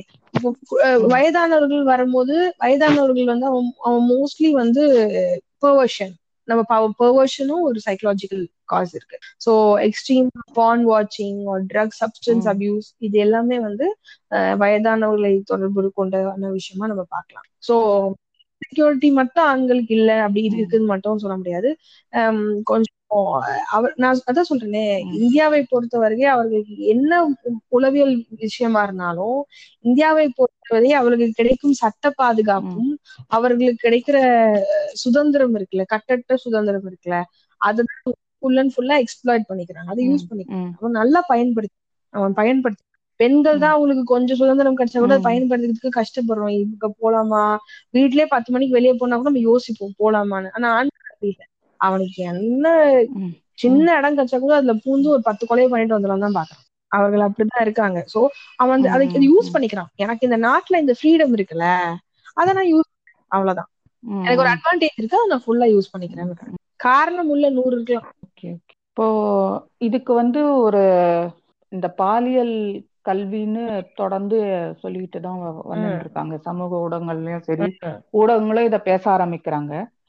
இது வந்து ஓரளவுக்கு இதுக்கு இதை தாண்டி வர்றதுக்கு ஒரு எந்த அளவுக்கு ஹெல்ப்ஃபுல்லா இருக்கும் எந்த அளவுக்கு இதை வந்து ஒரு பள்ளி கல்வியிலயும் சரி இல்ல உயர்கல்வியிலயும் இதெல்லாம் சேர்க்கறதுக்கு வாய்ப்பு இருக்கு. அத வந்து நம்ம எப்போ சேர்த்திருக்கணும்? சேர்க்கறதுக்கான வரைமுறை எல்லாம் இங்க வந்துடுச்சு.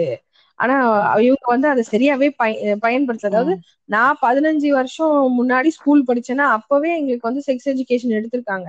ஏன்னா அது சிலபஸ்ல கட்டாயம். ஆனா எங்க ஸ்கூல்ல அதை சரியாவே சொல்லி கொடுக்கல. அது எனக்கே தெரியும். ஆனா காலேஜ்ல சொல்லி கொடுத்திருக்காங்க. அப்போ அது என்னன்னா ரெஸ்பான்சிபிலிட்டி ஆஃப் த இன்ஸ்டிடியூஷன்ஸா மாறிடுச்சு. அப்போ எல்லா ஸ்கூல்ல ரீப்ரொடக்ஷனே எடுக்க எவ்வளவு ஒரு அது என்னன்னா நம்ம மாரல் போலீசிங் பண்ணுவான் இவன் மைண்டுக்குள்ளேயே மாரல் போலீசிங் பண்ண ஆரம்பிச்சிருவான் சரியா? ரெண்டாவது என்னன்னா இப்ப பிஜேபி வந்ததுல இருந்து சுத்தமாவே இந்த செக்ஷுவல் எடுகேஷன் அப்படிங்கறது வந்து பேக் சீட்ல போயிடுச்சு. ஃபுல் அண்ட் ஃபுல் நம்மளோட எஜுகேஷன் சிஸ்டமே வந்து என்சர்ட் வந்து ஃபுல் அண்ட் ஃபுல்லா எஜுகேஷன் புக்ஸ் எல்லாமே வந்து அவங்க சாஃப்டனைஸ் பண்ணி அவங்க வந்து என்ன சொல்றாங்கன்னா நாங்க ரேப் மட்டும் தான் பண்ணுவோம் அதுதான் எங்களுக்கு பிடிக்கும். ஆனா நாங்க வந்து கன்சென்ட்டோட பண்ற விஷயத்தெல்லாம் ஒத்துக்க மாட்டோம் அப்படின்னு ஒரு கல்ச்சரை ஃபார்ம் அதோட ஒரு ஃபீட்பேக்கா தான் பாதிப்பா தான் அவங்க வந்து தொடர்ச்சியா இந்த செக்ஸ் எஜுகேஷன் அப்படிங்கறத ஸ்கிராப் பண்றதுக்கு முயற்சி பண்ணி இது ரொம்ப தவறான விஷயம். இதுக்கு வந்து சிவில் சொசைட்டி தான் சண்டை போடணும். ஆனா என்ன பிரச்சனைனா சிவில் சொசைட்டி பிஜேபியோட இன்னும் கரப்டா இருக்கு. நான் வந்து என் புள்ள செக்ஸ பத்தியே யோசிக்க கூடாது என் பொண்ணு செக்ஸ பத்தியே யோசிக்க கூடாது அதனால ஒரு நாள் நான் அவங்களுக்கு கதவு திறந்து ரெண்டு பேரையும் மாப்பிளையும் பொண்ணையும் உள்ள விட்டுரும் அவங்க போய் மேட்டர் பண்ணணும்னு நினைக்கிற ஒரு மோசமான மனநிலை நம்ம ஃபேமிலில ம், நம்மளோட சமூகத்துல இருக்கு. அது நம்ம ஒத்துதான் தீரணும். அதெல்லாம் நம்ம வந்து ரொம்ப பச்சை சொல்லலாம் கேவலமான மைண்ட் செட்ல நம்ம அம்மா. அப்பாக்கு இருக்கோம். அது வந்து நம்ம சிவில் சொசைட்டியை வந்து நம்ம மாத்த வேண்டிய அவசியம் இருக்கு. அதுக்கு ஃபாலோ அப்பா வந்து பத்து மாசத்துல ஏன் இருக்குது. நீ வந்து குழந்தை பெக்கல எனக்கு என்ன அவனுக்கு எலெக்ஷன் வந்துதா இல்லையான்னு கூட தெரியாது. எப்படி வந்து குழந்தை கேட்பேன் என்ன ஒரு மோசமான மனநிலை. அதுதான் ஆணுக்கு ஆணுக்கு ஒரு பிரச்சனை இருக்குன்றதை உணர்றது மாட்டாங்க. என்ன பிரச்சனைனா இங்க மெயின் வந்து செக்ஸ் எஜுகேஷன் நம்ம ஊர் தான் எனக்கு காமசூத்ரா டான்ட்ரிக் செக்ஸ் அது இதுன்னு ஒரு காலத்துல சக்க போட்டு போடு போட்ட ஊர் இது. அதான் இங்க கொஞ்சம் கொஞ்சம் மாடர்ன் ஆக ஆக தான் நம்ம இன்னும் பிற்போக்காவே மாறிட்டோம். செக்ஸ பத்தி நிறைய சொல்லி கொடுக்க வேண்டியிருக்கு. Sex education. அப்படிங்கிறது செக்ஸ பத்தி மட்டும் இல்ல. It's about family planning it's about contraception it's about understanding gender ஒரு ஜெண்டர் இந்த செக்ஸ் எஜுகேஷன்ல அந்த பொண்ணுக்கு. உடம்பு அந்த உடம்புல என்னென்ன வலி வரும்? ஒரு ஆண் இருக்கானா அந்த ஆணுக்கு என்னென்ன இயலாமைகள் வரலாம் பிரச்சனைகள் இருக்கலாம் இது எல்லாமே சொல்லி கொடுத்து தான் செக்ஸ் எஜுகேஷன் ஆக செக்ஸ் எஜுகேஷன் ரொம்ப முக்கியம். டேட்டிங் கல்ச்சர் இங்க. ரொம்ப முக்கியம். ஆண் பெண் கொள்ளுதல் ரொம்ப முக்கியம். இந்த. ஐயோ புண்படுத்திட்டான் புண்படுத்திட்டான் அந்த ஜேபிஆர் காலேஜ்ல வர மாதிரி நீ அந்த பக்கம் போ நான் அந்த பக்கம் போகணும்னு சொல்லக்கூடாது ஆஹ் நம்ம கம்ப்யூட்டர் வேணும்னா என்ன பண்றோம் ஒரு கம்ப்யூட்டரை செய- ஒரு சாஃப்ட்வேரை செயல்படுத்துறோம்னா ட்ரைனிங் போறோம் ட்ரைனிங் போய் ஹேண்ட்ஸ் ஆன் எக்ஸ்பீரியன்ஸா பண்ணி தானே. நம்ம இந்த. சாஃப்ட்வேர் யூஸ் பண்றோம் அப்ப திடீர்னு ஒரு நாள் நீ புது சாஃப்ட்வேர்ல இந்த கோடு ஜென்ரேட். பண்ண கொஞ்சம் ஜென்ரேட் பண்ண முடியுமா அதுக்கு இல்ல அப்ப நீ என்ன பண்ணணும்? ஒரு ஒரு உனக்கு. ஒரு ஹெல்த்தி செக்ஸ் லைஃப் இருக்கணும். உன்னோட செக்ஷுவல் வெல்னஸ் ரொம்ப முக்கியம். ஏன்னா செக்ஸ் செக்ஸ் ரிலேட்டட் ஆண்களுக்கும் பெண்களுக்கும் அதிகமான நோய்கள் வருது உடம்புல. நிறைய பிரச்சனைகள் sexual organs ல. அப்ப அதெல்லாம் ட்ரீட் ம். பண்ணிக்கணும்னா செக்ஷுவல் ஹெல்த் உங்களுக்கு ரொம்ப முக்கியம். அதை பத்தின அவேர்னஸ் முக்கியம் இதெல்லாம் செக்ஸ் எஜுகேஷன் வரும். அப்ப நம்ம என்ன பண்ணணும் அப்படின்னா நம்ம இதை பழகணும். முதல்ல ஒரு பெண் கூட பேசி பழகணும். ஒரு பெண்ணை தொடரணும் கையை அழகா பிடிக்கணும். ஒரு. கிரேஸ்ஃபுல்லா பிடிக்கணும். ஒரு பெண் ஒரு ஆண். பிடிக்கும் போது எந்த வித ஒரு பயமும் இல்லாம அதிர்ச்சியும் இல்லாம அதாவது தெரிந்த ஒரு ஆண் தெரியாத ஆண்ல தெரிந்த ஒரு ஆண் கையா ரெண்டு பேருமே அது எப்படி கையாளுறதுன்னு ம். தெரிஞ்சுக்கணும் ஆணும் பெண்ணும் எந்த ஊர்ல யூரோப்பியன் கண்ட்ரிஸ் பாருங்க எங்க எல்லாம் ஆணும் பெண்களும் சகஜமா பழகிட்டு பிப்டீன் இயர்ஸ்ல இருந்து டேட்டிங் கல்ச்சர் அதாவது பிப்டீன் இயர்ஸ்ல இருந்து ஒரு ஆரோக்கியமான டேட்டிங் கல்ச்சர் இருக்கும் அந்த ஊர்ல எல்லாம் ரேப் கம்மி நீ எங்கெல்லாம் இந்தியா மாதிரி நாட்டுல வந்து கலாச்சாரம் கலாச்சாரம். மயிறு மட்டும் குதிக்கிறியோ ரேப் அதிகம் இதெல்லாம் ஒரு. திங்ஸ் இத வந்து நம்ம வந்து பெருசா போட்டு. குழப்பிக்க வேண்டியதே இல்ல. இவன் என்ன ஹிப்போக்ரிட்டா இருக்குது. நாடே ஒரு. ஹிப்போக்ரிட் நாடா இருக்கு. இதுதான் பிரச்சனை. நீ உங்களுக்கு ஒரு எக்ஸாம்பிள் வேணும்னா. நீங்க வந்து வெளியில போய் பாருங்க ஆப்கானிஸ்தான்ல ரேப் அதிகமா இருக்கு. அப்போ நீ என்ன பண்ணணும்னா நீ போயிட்டு ஃபாரின்ல போய். ஆப்கானிஸ்தான் மாதிரி இந்தியாவை ஆக்காது. யூரோப் மாதிரி ஆக்கு சுவிட்சர்லாந்துல என்ன ஃபாலோ பண்றானோ அதை ஃபாலோ பண்ணு ம். ஸ்வீடன்ல எல்லாம் ஃபாலோ பண்றானோ அதை ஃபாலோ பண்ணு ஸ்வீடன்ல போயிட்டு. எஜுகேஷன் நல்லா இருக்குது நான் போய் இங்க பார்த்து வந்து இங்க மினிஸ்டருங்க பேப்பர் வந்து இந்தியால இம்ப்ளிமெண்ட் பண்றேன்னு சொல்றான்ல அப்ப ஸ்வீடன்ல என்ன டேட்டிங் சிஸ்டம் இருக்கு அதே போய் பார்த்துட்டு வா இது ரொம்ப முக்கியம் இல்ல தானே முக்கியம். பண்ணலாம் ம். என்னன்னா சிவில். சொசைட்டியும் பண்ணாது கவர்மெண்ட்டும் பண்ணாது நம்மள மாதிரி இருக்கிற இண்டிவிஜுவல்ஸ் தான் அந்த அவேர்னஸ் கொண்டு வரணும் கவர்மெண்ட்டுக்கு வந்து இதுல எந்த அளவுக்கு ஒரு ரோல் இருக்கு இத தடுக்கிறதுல. இல்ல அப்படி இருந்தா அது என்ன மாதிரி அவங்களோட செயல்பாடு இருக்கலாம். அதே மாதிரி இவங்க என்ன விதமான ஒரு இப்ப சில பேர் சொல்லுவாங்க இதுக்கெல்லாம் ஒரு கடுமையான சட்டம் வேணுங்க கடுமையான தண்டனை. வேணுங்க அது இருந்தா இதெல்லாம் சரியாயிடும்னு. இத அந்த மாதிரி கடுமையான சட்டமோ இல்ல தண்டனைகள் இ- இன்னும் சில பேர் இந்த முக்கியமா இந்த ரேப் கேசஸ் வரும்போது பாத்தீங்கன்னா என்கவுண்டர் அப்படி ஒரு கொண்டாடுவாங்க குளோரிஃபை பண்ணுவாங்க.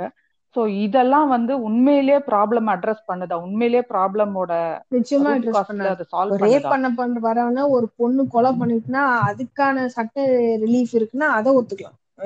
ஏன்னா அவன் ரேப் பண்ண வந்தா நான் அவனை உடனே. தற்காப்புக்காக கொலை பண்ணிட்டேன் ப்ரூஃபோட சொன்னா அது வேற விஷயம் ஆனா ரேப் பண்ணவன கொலை பண்றது அதாவது ம். எக்ஸ்ட்ரா ஜுடிஷியல் கில்லிங் அப்படின்வாங்க அந்த எக்ஸ்ட்ரா ஜுடிஷியல் கில்லிங் அது அப்படிங்கிறது வந்து. ஏதோ ஒரு வகையான உண்மையை மறைக்க அப்படின்னு தான் நம்ம ஆனா நாட்டுல கன்விக்ஷன் ரேட்டே இல்ல. நான் என்ன சொல்றேன்? உங்க சட்டம் சூப்பரா இருக்குன்னா நீ கடுமையா நீ அதை கன்விக்ட் பண்ண ஏன் கன்விக்ட் பண்ண மாட்டேன்னா திரும்ப திரும்ப ஜுடிஷியரி கரப்டா இருக்கு. திரும்ப திரும்ப போலீஸ் கரப்டா இருக்கான். ஆபீசர்ஸ் கரப்டா இருக்கான். இன்னொன்னு இது வந்து இந்த சட்டம் இந்த இம்ப்ளிமெண்ட் சட்டம். சூப்பரா இருக்கு. ஆனா அது இம்ப்ளிமெண்ட் பண்ற எதுவுமே ஃபீமேல் ஃப்ரெண்ட்லியாவே இல்ல. அது எல்லாமே வந்து விக்டிம் ஃப்ரெண்ட்லியா கிடையாது. கிரிமினல் ஃப்ரெண்ட்லியா தான் இருக்கு. விக்டிம் ஃப்ரெண்ட்லியான டெஸ்ட். கிடையாது. நீ ஒரு விக்டிம் எல்லாத்துக்கும் ரீசன் பேக்ரவுண்டும் ஒரு போன் ஹாஸ்பிட்டல் போனீங்கன்னா அங்க அந்த டாக்டர் தான் சீஃப் மெடிக்கல் ஆஃபீஸர் தான் அவங்க வந்து உங்க ரேப் பண்ணிட்டாங்கன்னு ஒரு போலீஸ்ல ஃபோன் பண்ணி சொல்லணும். அந்த இன்வெஸ்டிகேஷன்ல ஒத்துழைக்கணும். ஆனா எல்லா டாக்டர்ஸும் ரேப். விக்டிம்ஸ் எப்படி ட்ரீட் பண்றாங்க? மோஸ்ட் ஆஃப் த டைம் நம்ம கேட்டிருக்கோம் கிராமங்கள் எல்லாம் காது குடிச்சு கேட்க முடியாது. அப்புறம் ரேப் பண்ணா அதுக்கான ஒரு டெஸ்ட்னு இருக்கு. டூ ஃபிங்கர் டெஸ்ட்னு சொல்லுவாங்க. அந்த two finger test out test உலகம் ஃபுல்லா நிறைய டெஸ்ட் வந்துருச்சு. அந்த டெஸ்ட் இங்க பண்ணாதீங்கன்னு சொன்னாலும் கேட்க மாட்டாங்க அந்த டெஸ்ட் பண்ணி அந்த ரிசல்ட் டிஎன்ஏ வர்றதுக்கே அதுக்கே வந்து ஒரு மாசம் ஒரு பொண்ணுக்கு ஒரு மாசம் கழிச்சு டூ ஃபிங்கர் டெஸ்ட் பண்றாங்க. அது ரேப் டெஸ்ட் என்னங்க அது செட் ஆகும்? அது அது அது இருபத்தி நாலு மணி நேரத்துக்குள்ள நாற்பத்தெட்டு மணி நேரத்துக்குள்ள இதெல்லாம் பண்ணணும். ஆனா இது எதுவுமே நடக்கிறது கிடையாது. அப்படியே அதை பண்ணாலும் சரியா பண்றது கிடையாது. விக்டிம் பிளேமிங் வந்து ஹாஸ்பிட்டல் லெவல்லே ஆரம்பிக்கும். அதுக்கப்புறம் அந்த டாக்குமெண்ட்ஸ் மாறுது. இங்க எதுவுமே உங்களுக்கு இன்ஃப்ராஸ்ட்ரக்சரே கிடையாது. ஒரு அவன் மெயினா இங்க வந்து ரேப் விக்டிம் ரேப் அக்யூஸ்ட் இருக்கான்ல ரேப் கேசஸ் வந்து நான் பெயிலபிள் ஆனா முக்காவாசி பேர் தொண்ணூறு பர்சன்ட் ரேப் பண்ணா வெளியே சுத்திட்டு இருக்கான் பெயில்ல எதனாலன்னா ஆதாரம் இல்ல. ஆதாரம் புதுசா இருந்தாலும் கொலை பண்ணிட்டு எரிச்சிடுறானுங்க உடம்பு இருந்தா ஆதாரம் இருக்கும் அது எரிச்சிடுறாங்க இல்ல அந்த பொண்ணை வந்து சும்மா சும்மா அஹ், மிரட்டுறது குடும்பத்தை மிரட்டுறது அப்படின்னு ஒரு விஷயம் இருக்கு. அப்ப என்னன்னா போலீஸும் சரியா ஒரு பொண்ணு காணும்னு சொல்லி கம்ப்ளைண்ட் பண்ணா உடனே தேடணும். அவன் பொண்ணை ஏன் பத்து மணிக்கு மேல சுத்த விட்டேன்னு சொல்லி கேக்குறாங்க. நந்தினி ரேப் கேஸ் இப்படிதான் ஆச்சு அரியலூர்ல. அந்த பொண்ணு அன்னைக்கு நைட்டே போய் கண்டுபிடிச்சிருந்தா அந்த பொண்ணு வீட்டுக்கு வந்திருக்கும் அந்த பொண்ணு வந்து ஒரு அப்ரெஸ்ட் கம்யூனிட்டில இருந்து வந்த பொண்ணுன்னு சொல்லும் போது உன் பொண்ணை வெளியே பத்து மணிக்கு ஏன் அமிச்ச போ கிடைச்சிரும். அது யார் கூட ஓடி போச்சோன்னு கேட்கும்போது இருபத்தி நாலு மணி நேரத்துக்குள்ள அந்த பொண்ணு வந்து செத்து போச்சு ரேப் பண்ணப்படும் இவ்வளவு விஷயம் இதுக்குள்ள இருக்கப்போ போலீஸ் ம். கிடையாது. போலீஸ் எப்பவுமே வந்து கிரிமினல்ஸ்க்கு தான் சப்போர்ட்டிவா இங்க இருக்காங்க. அப்போ இங்க வந்து மெயினா காஸ்ட் அதுக்கு ஒரு மெயின் ப்ராப்ளம் கிளாஸ் அதுக்கு ஒரு மெயின் ப்ராப்ளம் ரிலிஜன் மெயின் ப்ராப்ளமா இருக்கு. இதெல்லாம் நம்ம வந்து பார்க்க வேண்டிய அவசியம். அப்போ நீ என்னதான் மரண தண்டனை கொடுத்தா கூட மரண தண்டனை வச்சுட்டா தண்டிக்கப்படணும்ல. அஞ்சு நூறுல அஞ்சு கேஸ் தண்டிக்கப்படுதுன்னா மரண தண்டனை இருந்தா என்ன? இல்லைன்னு வேஸ்ட் தானே.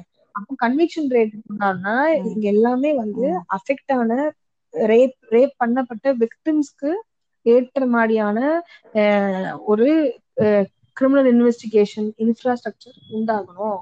அவங்களுக்கு நிறைய ரேப் விக்டிம்ஸ்க்கு பாதுகாப்பு கொடுக்கணும்னு சொல்லுவாங்க. அவங்களுக்கு வந்து காம்பன்சேஷன் கொடுக்கணும் பாதுகாப்பு கொடுக்கணும். ஆனா எல்லா டைமும் ஒரு ரேப் நடக்கும் போது அந்த வீட்டை போய் அவங்க இப்ப கூட ஒரு பொண்ணை ரேப் பண்ணிட்டாங்கன்னு அவங்க அப்பா போய் கம்ப்ளைண்ட் பண்ணாருல்ல. யூபில அவங்க அப்பா போய் கம்ப்ளைண்ட் பண்ணதுக்கு அந்த அப்பாவை அவன் ஜெயில இருந்து உடனே பத்து நாள்ல அவனுக்கு பெயில் கிடைச்சதுனால பத்து நாள்ல வெளியே வந்து அந்த பொண்ணோட அப்பாவை சுட்டு கொலை அப்ப அந்த ரேப் விக்டிம்ஸ் ஃபேமிலிக்கான. பாதுகாப்பு எங்க? அது சட்டப்படி இருக்குங்க அதே சேம் அப்ப சட்டம் இருக்கு. அதாவது சட்டம் போட்டு எல்லாமே ரெடி அது திட்டம் போட்டு தடுக்கிற கூட்டம் தான் இருக்கு. சட்டம் திட்டம் போட்டு தடுக்கப்படுது. அதுதான் மெயின் ப்ராப்ளம் உன்னாவுல பார்த்தோம். உன்னாவுல பிஜேபி எம்எல்ஏ என்ன பண்ணா? அந்த பொண்ணு ஃபேமிலியே கொலை பண்ணா. அந்த பொண்ணையே நாசம். அப்ப அங்க நீ சட்டத்தை இம்ப்ளிமெண்ட் சரியா பண்ண. அப்ப அதுக்கு பின்னாடி என்ன இருக்கு? திருப்பி அதேதான் ம். அதே அரைச்ச மாவுதான் ஜாதி மதம் கிளாஸ் இது மூணுமே இருக்கு. லைக் சப்போர்ட் ஒரு கான்செப்ட் வந்து ஆம்பளை ஆம்பளைக்கு தான் சப்போர்ட் பண்ணுவாரு. போலீஸோ சீஃப்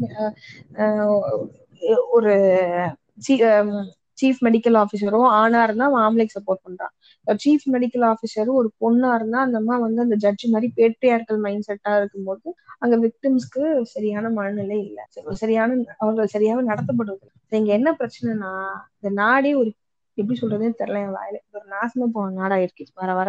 இது எவ்வளவு ஒரு அருமையான நாடு. இதுக்கான சட்டங்கள் அண்ணல் அம்பேத்கர் எவ்வளவு பெண்களுக்கு சாதகமான எவ்வளவு சட்டம் இருக்கு. எதுவுமே அமல்படுத்தப்படாது.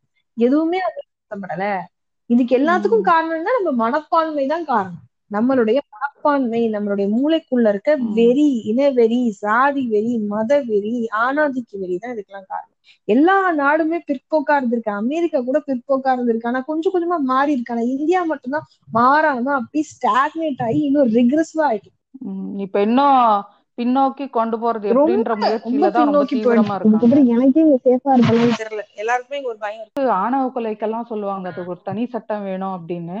அந்த மாதிரி இதுக்கு அப்ப தனி சட்டம் எதுவும் தேவை இருக்காது. ஆல்ரெடி இருக்கிற சட்டத்தை ப்ராசஸ் போதும்ன்றீங்க ஆதாரங்கள் கொடுக்குற அந்த இவ்வளவு ஆதாரங்கள் வேணும்னா அந்த ஆதார ஆதாரத்தை கம்மி பண்ணும். விசாரணை நேர்மையா இருக்கும். ஸ்பெஷல் கோர்ட்ஸ் எடுத்துட்டு வரலாம். பெண்களுக்கான ஸ்பெஷல் கோர்ட்ஸ் எடுத்துட்டு வரலாம். அது இதை வழக்கி விசாரிப்பதற்காக ஸ்பெஷல் நீதிமன்றங்கள் வரும்போது அப்ப டைமிங் கம்மியாடும் எக்ஸ்பயர்ட் ஆகும் ப்ராசஸ் அது அப்புறம் ஆண்களுக்கான ஸ்கூல்ல இருந்தே அவர்களுடைய பள்ளிக்கூடத்துல இருந்தே கல்லூரியில இருந்தே அவங்களுக்கான பெண்களை வன்முறையே ஈடுபடக்கூடாதுன்னு சொல்லி கொடுக்கும். அதெல்லாம் கொண்டு வரும் செக்ஸ் எஜுகேஷனோட சேர்ந்து வயலன்ஸ் அப்படிங்கிற கிளாஸ் கொண்டு வந்து வயலன்ஸ் ஏன் நிகழ்த்தக்கூடாதுன்னு சொல்லி கொடுக்கும். இட்ஸ் வெரி இம்பார்ட்டன்ட் அதாவது இங்க போதுமான சட்டம் இருக்கு. நீங்க அத நடைமுறைப்படுத்துறத தீவிரப்படுத்தணும் அது டிஃப்ரெண்ட் லெவல்ஸ் இருக்கும். டிஃப்ரெண்ட் லெவல்ஸ்ல அதை சரி டாக்குமெண்டேஷன்ல இருந்து ப்ராப்ளம் வரும். அது எல்லாமே ஓகே இப்போ கடைசியா வந்து இதுக்கெல்லாம் என்னதான் ஒரு சொல்யூஷன் எதை எதை நோக்கி போனா இதுல இருந்து நம்ம ஒரு சமூகமா இதுல இருந்து மீண்டு வேணான்னு ஆனா வேற தீர்வே கிடையாது. பெண்ணியம் பேச பேசதான் அந்த பெண்ணியம் மட்டும்தான் பெண்கள் ஆண்கள் குழந்தைகள் எல்லாரையுமே அந்த ஃபெமினிசம் தான் காப்பாற்றும் அது நம்ம எவ்வளவு தீர்க்கமா பேசணும் பேசணும் கல்லடி பட்டாலும் பரவாயில்லன்னு ஃபெமினிசம் நான் சமத்துவம் பேச பேசதான். பெண்கள் மீதான வன்முறைகள் நடக்குது இது கம்மி பண்ணுங்கன்னு பேச பேசதான் எனக்கான தீர்வு கிடைக்கும். பெண்களுக்கான ஊற்றுமை இல்லாம இருக்குது பெண்களுக்கான சொத்துரிமை இல்லாம இருக்குது பெண்களுக்கு பள்ளி அறிவு இல்லாம இருக்குது எல்லாத்தையுமே யாரோ ஒருத்தர் போராடி வாங்கின மாதிரிதான் இந்த பெண்கள் மீதான வன்முறையும் நாம தான் பேசி பேசி பேசி சரி பண்ண வேண்டிய கட்டாயம் இருக்கு. அப்போ பெண்கள் என்ன பேசணும்னா துப்பட்டா போடுங்க இன்னொரு பெண்ணை பத்தி பேசக்கூடாது. அது போல வீட்டுல இருக்க ஆம்பளைங்க கிட்ட போயிட்டு நீங்க வந்து பெண்களை மதிப்பா நடத்துங்க அப்படின்னு சொல்லணும். கொஞ்சம் அறிவோட இருக்க ஆண்களும் தங்களை சுற்றி இருக்க ஆண்களுக்கு இந்த அவேர்னஸ் அதை ஃபெமினிசம் அப்படிங்கிறது எல்லாரும் பேச பேசக்கூடிய ஒரு. விஷயம். அத பெண்ணியம் வந்து சமத்துவம். சமத்துவம் பேச பேசதான் இந்த ஆதிக்க மனப்பான்மை போகும்.